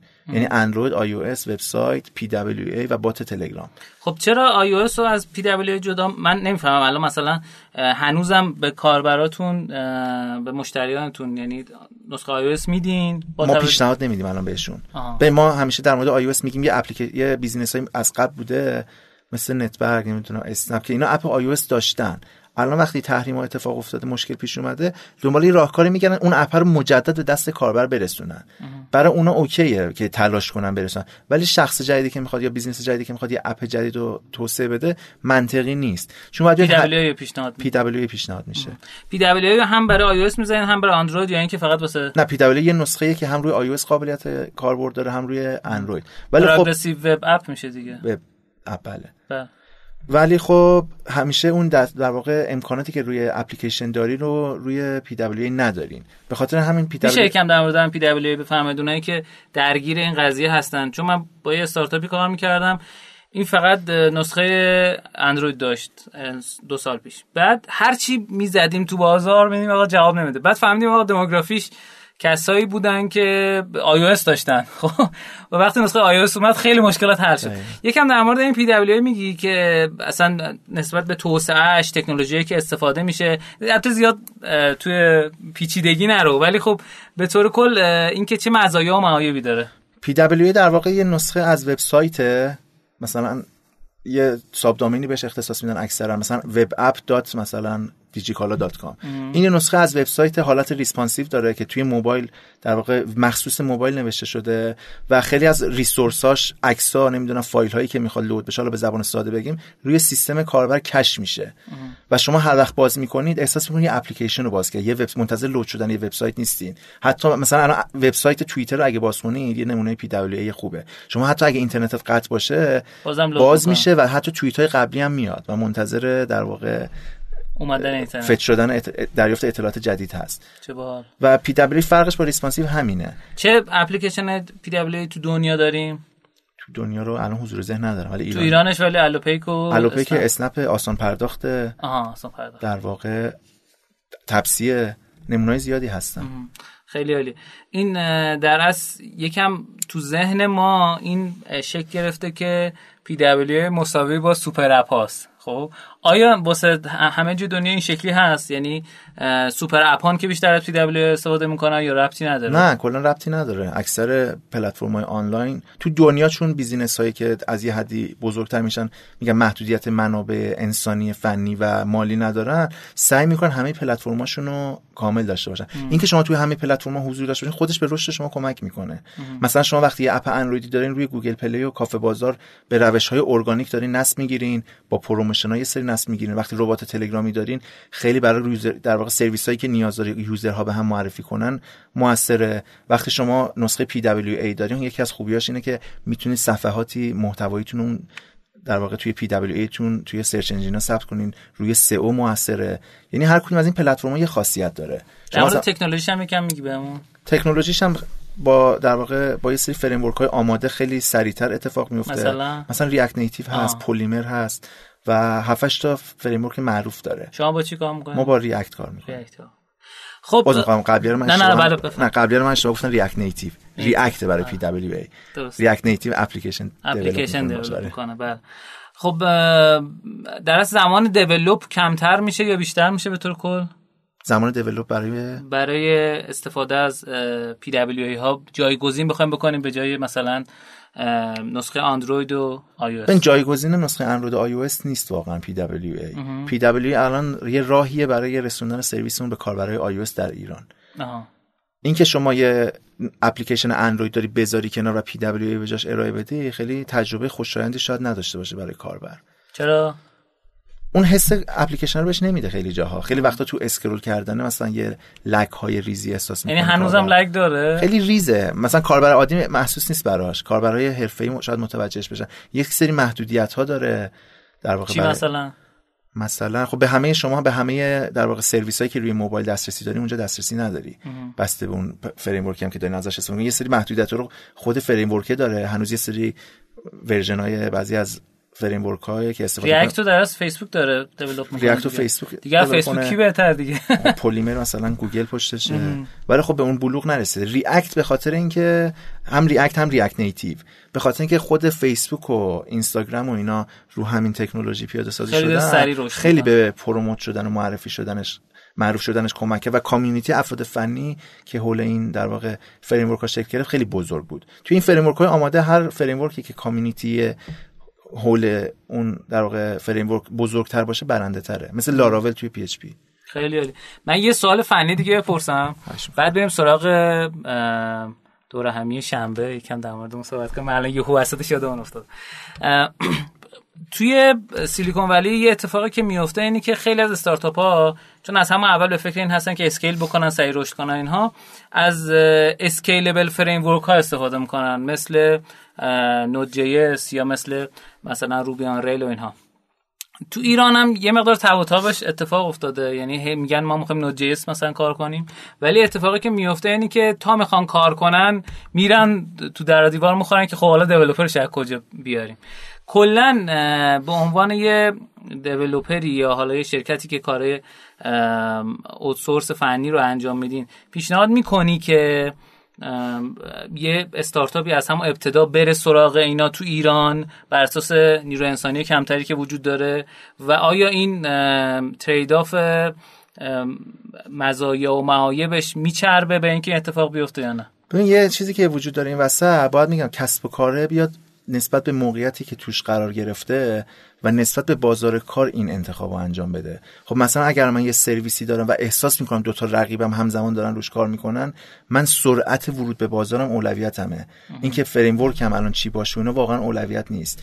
و انتخ... خیلی وقت انتخاب درست اتفاق نمیفته توی ایران. business ی که قرار در آینده scale بشه در واقع اومده یه framework های استفاده کرده که مشکل می‌خوره در آینده و موقت بهش فکر کرده. برعکس هم هست. جایی که باید موقت بهش فکر کنه اومده خیلی آینده نگرانه بهش فکر کرده. خیلی وقت تیمای بزرگی رو من دیدم که میان با یه framework فعلا framework خیلی دم دستی و در واقع کار راه انداز دم دستی منظورم اینه که دیگه همه افراد فنی شاید 80 90 درصد می‌تونن باش کار کنن. انقدر در واقع استفاده شده و مرسوم بوده سالهای گذشته. میان از این استفاده می‌کنن به صورت موقت ولی به موازاتش در حال توسعه اون framework اصلیشون هستن در واقع به فکر آینده نگری و scale کردنشون هستن. و برای اینا خب خیلی مهم نیست اون نسخه اولیشون از چه استفاده شه. ولی برعکس business هایی داریم که میگن حالا ما با یه framework در واقع که جواب نیازهامون رو نمیده راه اندازی می‌کنیم ببینیم چی میشه. کیفیت میاد پایین سرعت پایینه. در واقع سرعت هم در واقع سرویس دهی به کاربر پایین هم سرعت توسعه دادن.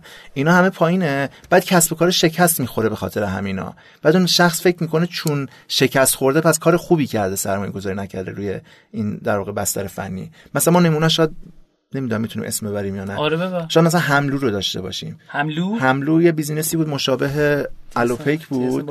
خب. آره مشابه الوپیک فکر کنم همزمان آها دیده بودمش. آره خب. شکل بسته چیز بود. مثلا من خودم مشتری این سرویس بودم. از یه جایی بعد احساس کردم این فنیش مشکل داره. ام. حالا چون مثلا با بچه فنیش در ارتباط بودم متوجه شدم خب این از نظر فنی تا بخواد دوباره بازنویسی بشه و اینا الوپیک مثلا کل بازار رو گرفت.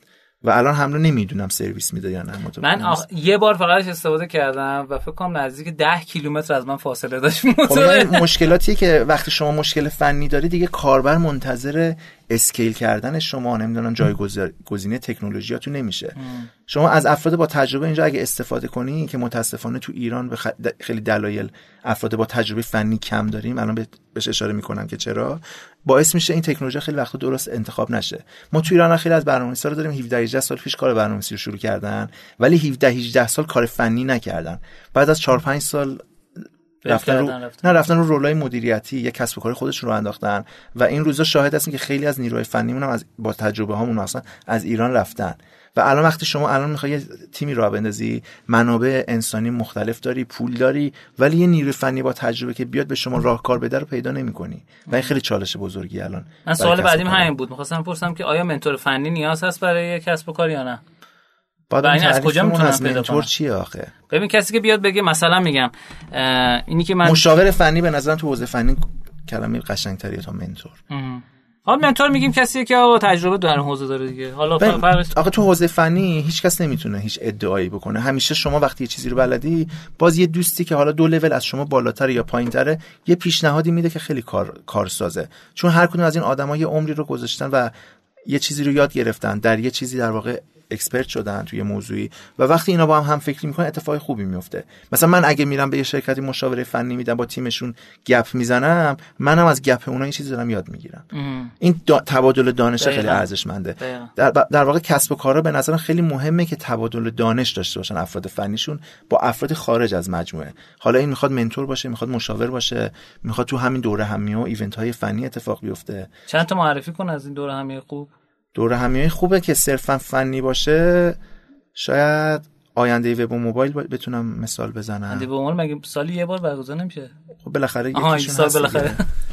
نه یکم چیزتر. hackathon ها هست خیلی اتفاقات. hackathon ها برای افرادی که تازه کارترن دو سه سال سابقه دارن خیلی موثرتره. چون میان اونجا آدم های هم لول خودشون رو می‌بینن بالاتر از خودشون پایینتر از خودشون. مثلا من به یه برنامه نویسی که احساس می‌کنم کارم خوبه میرم توی یه business ی استخدام میشم و اون business مثلا سه تا برنامه نویس داره. هفتاد تا آدم کسب و کاری و marketing و اینا داره و من بین این سه تا آدم نمی‌تونم خودم رو محک بهتری محک خوبی بزنم.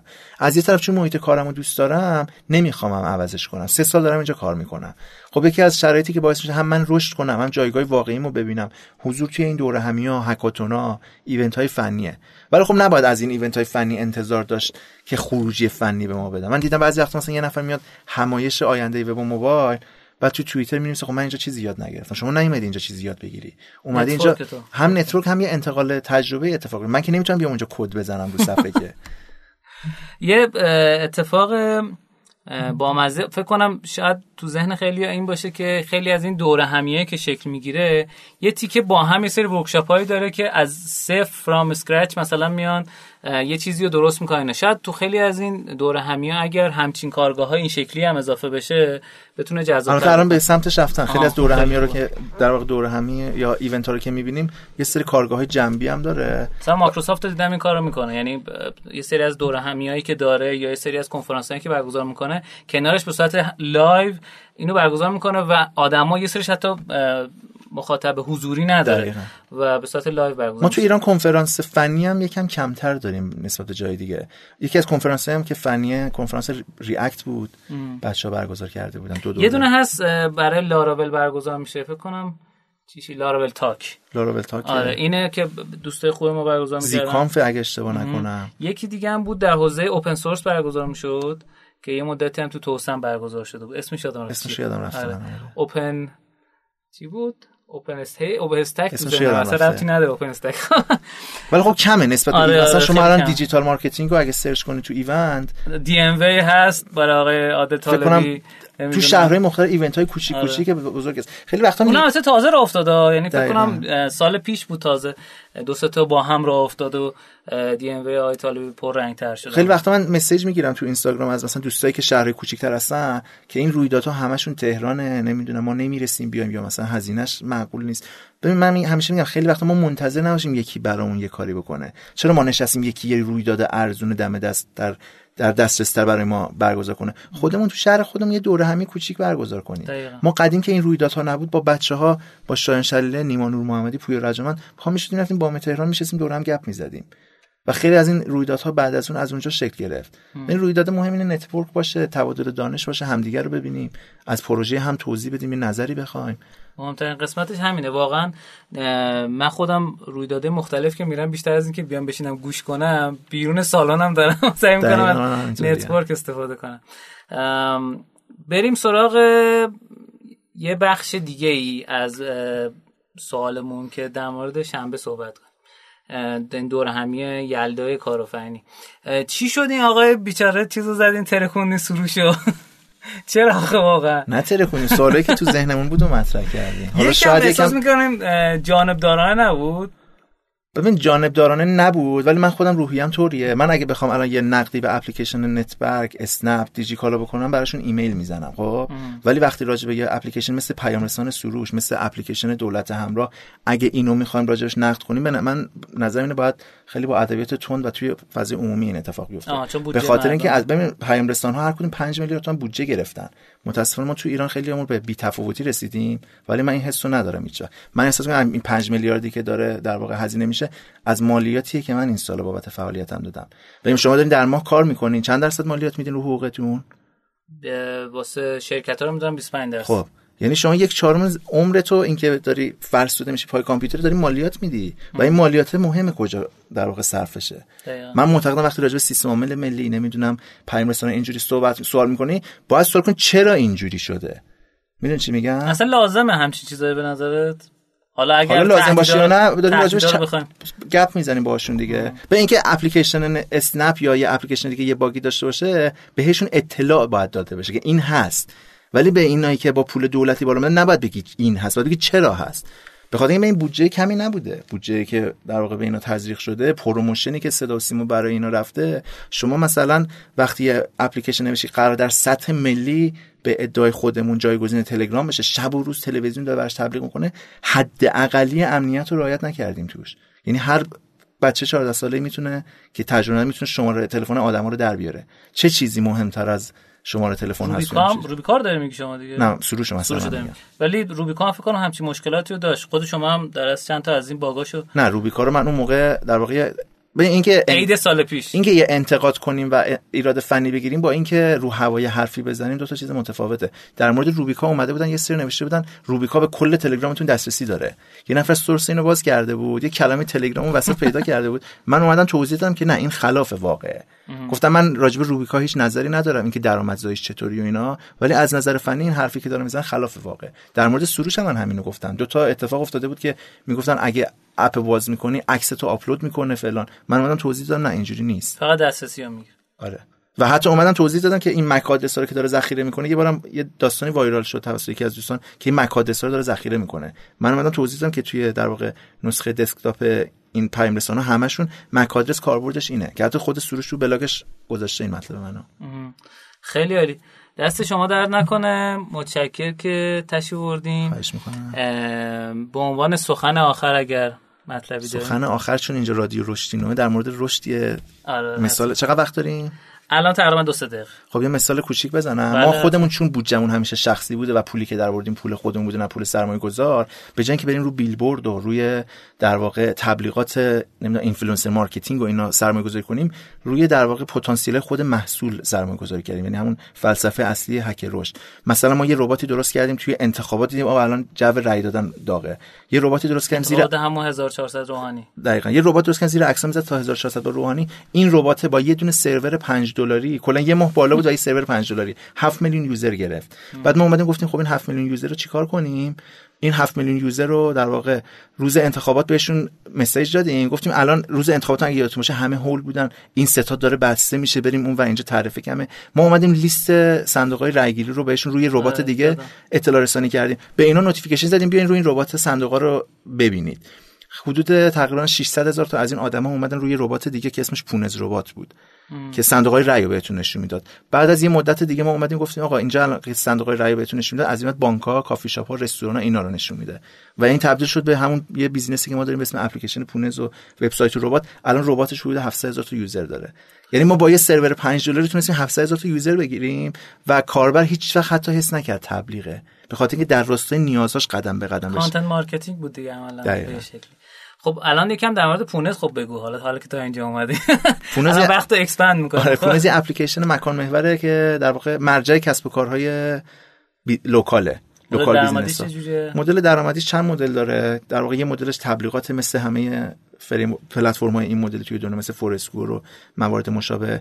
یه قسمتش در اختیار قرار دادن API مونه به کسب و کارهای دیگه.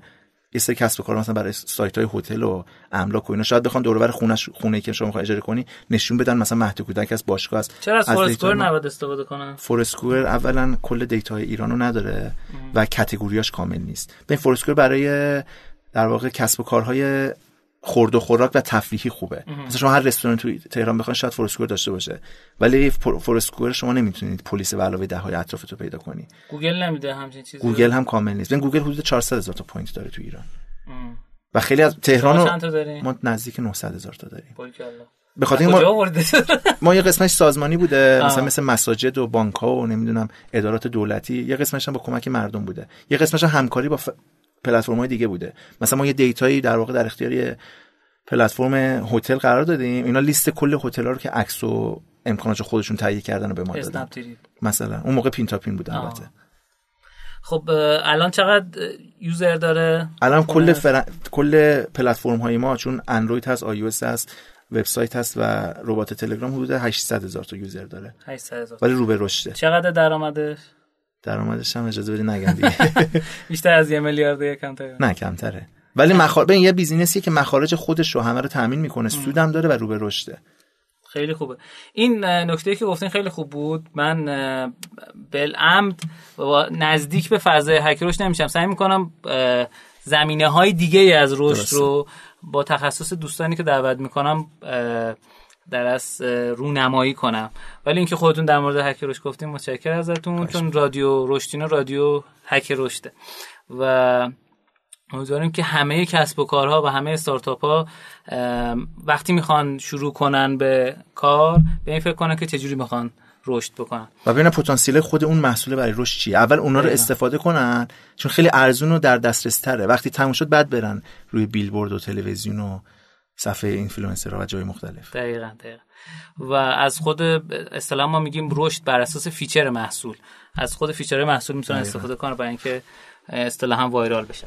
خب متشکرم از شما. اسپانسر دوم رادیو رشدینو ما نیک استارتره شما تو نیک استارتر می‌تونید کلی پروژه های فناورانه و سخت افزارهای جذاب پیدا کنید که شاید مشابهش جای دیگه تو بقالی این ور اونور نتونید پیدا کنید بخرین.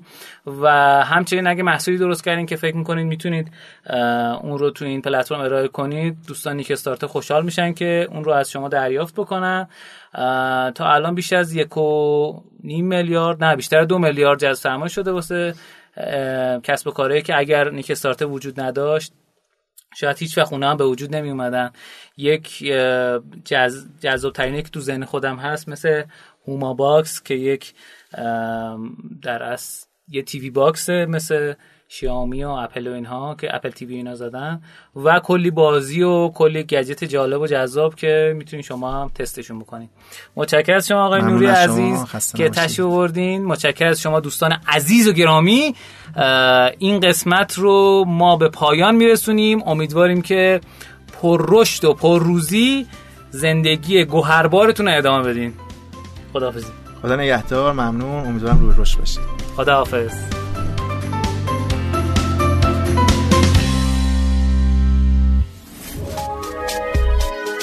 شنوتو سرویس اشتراک گذاری فایل های صوتی www.shenoto.com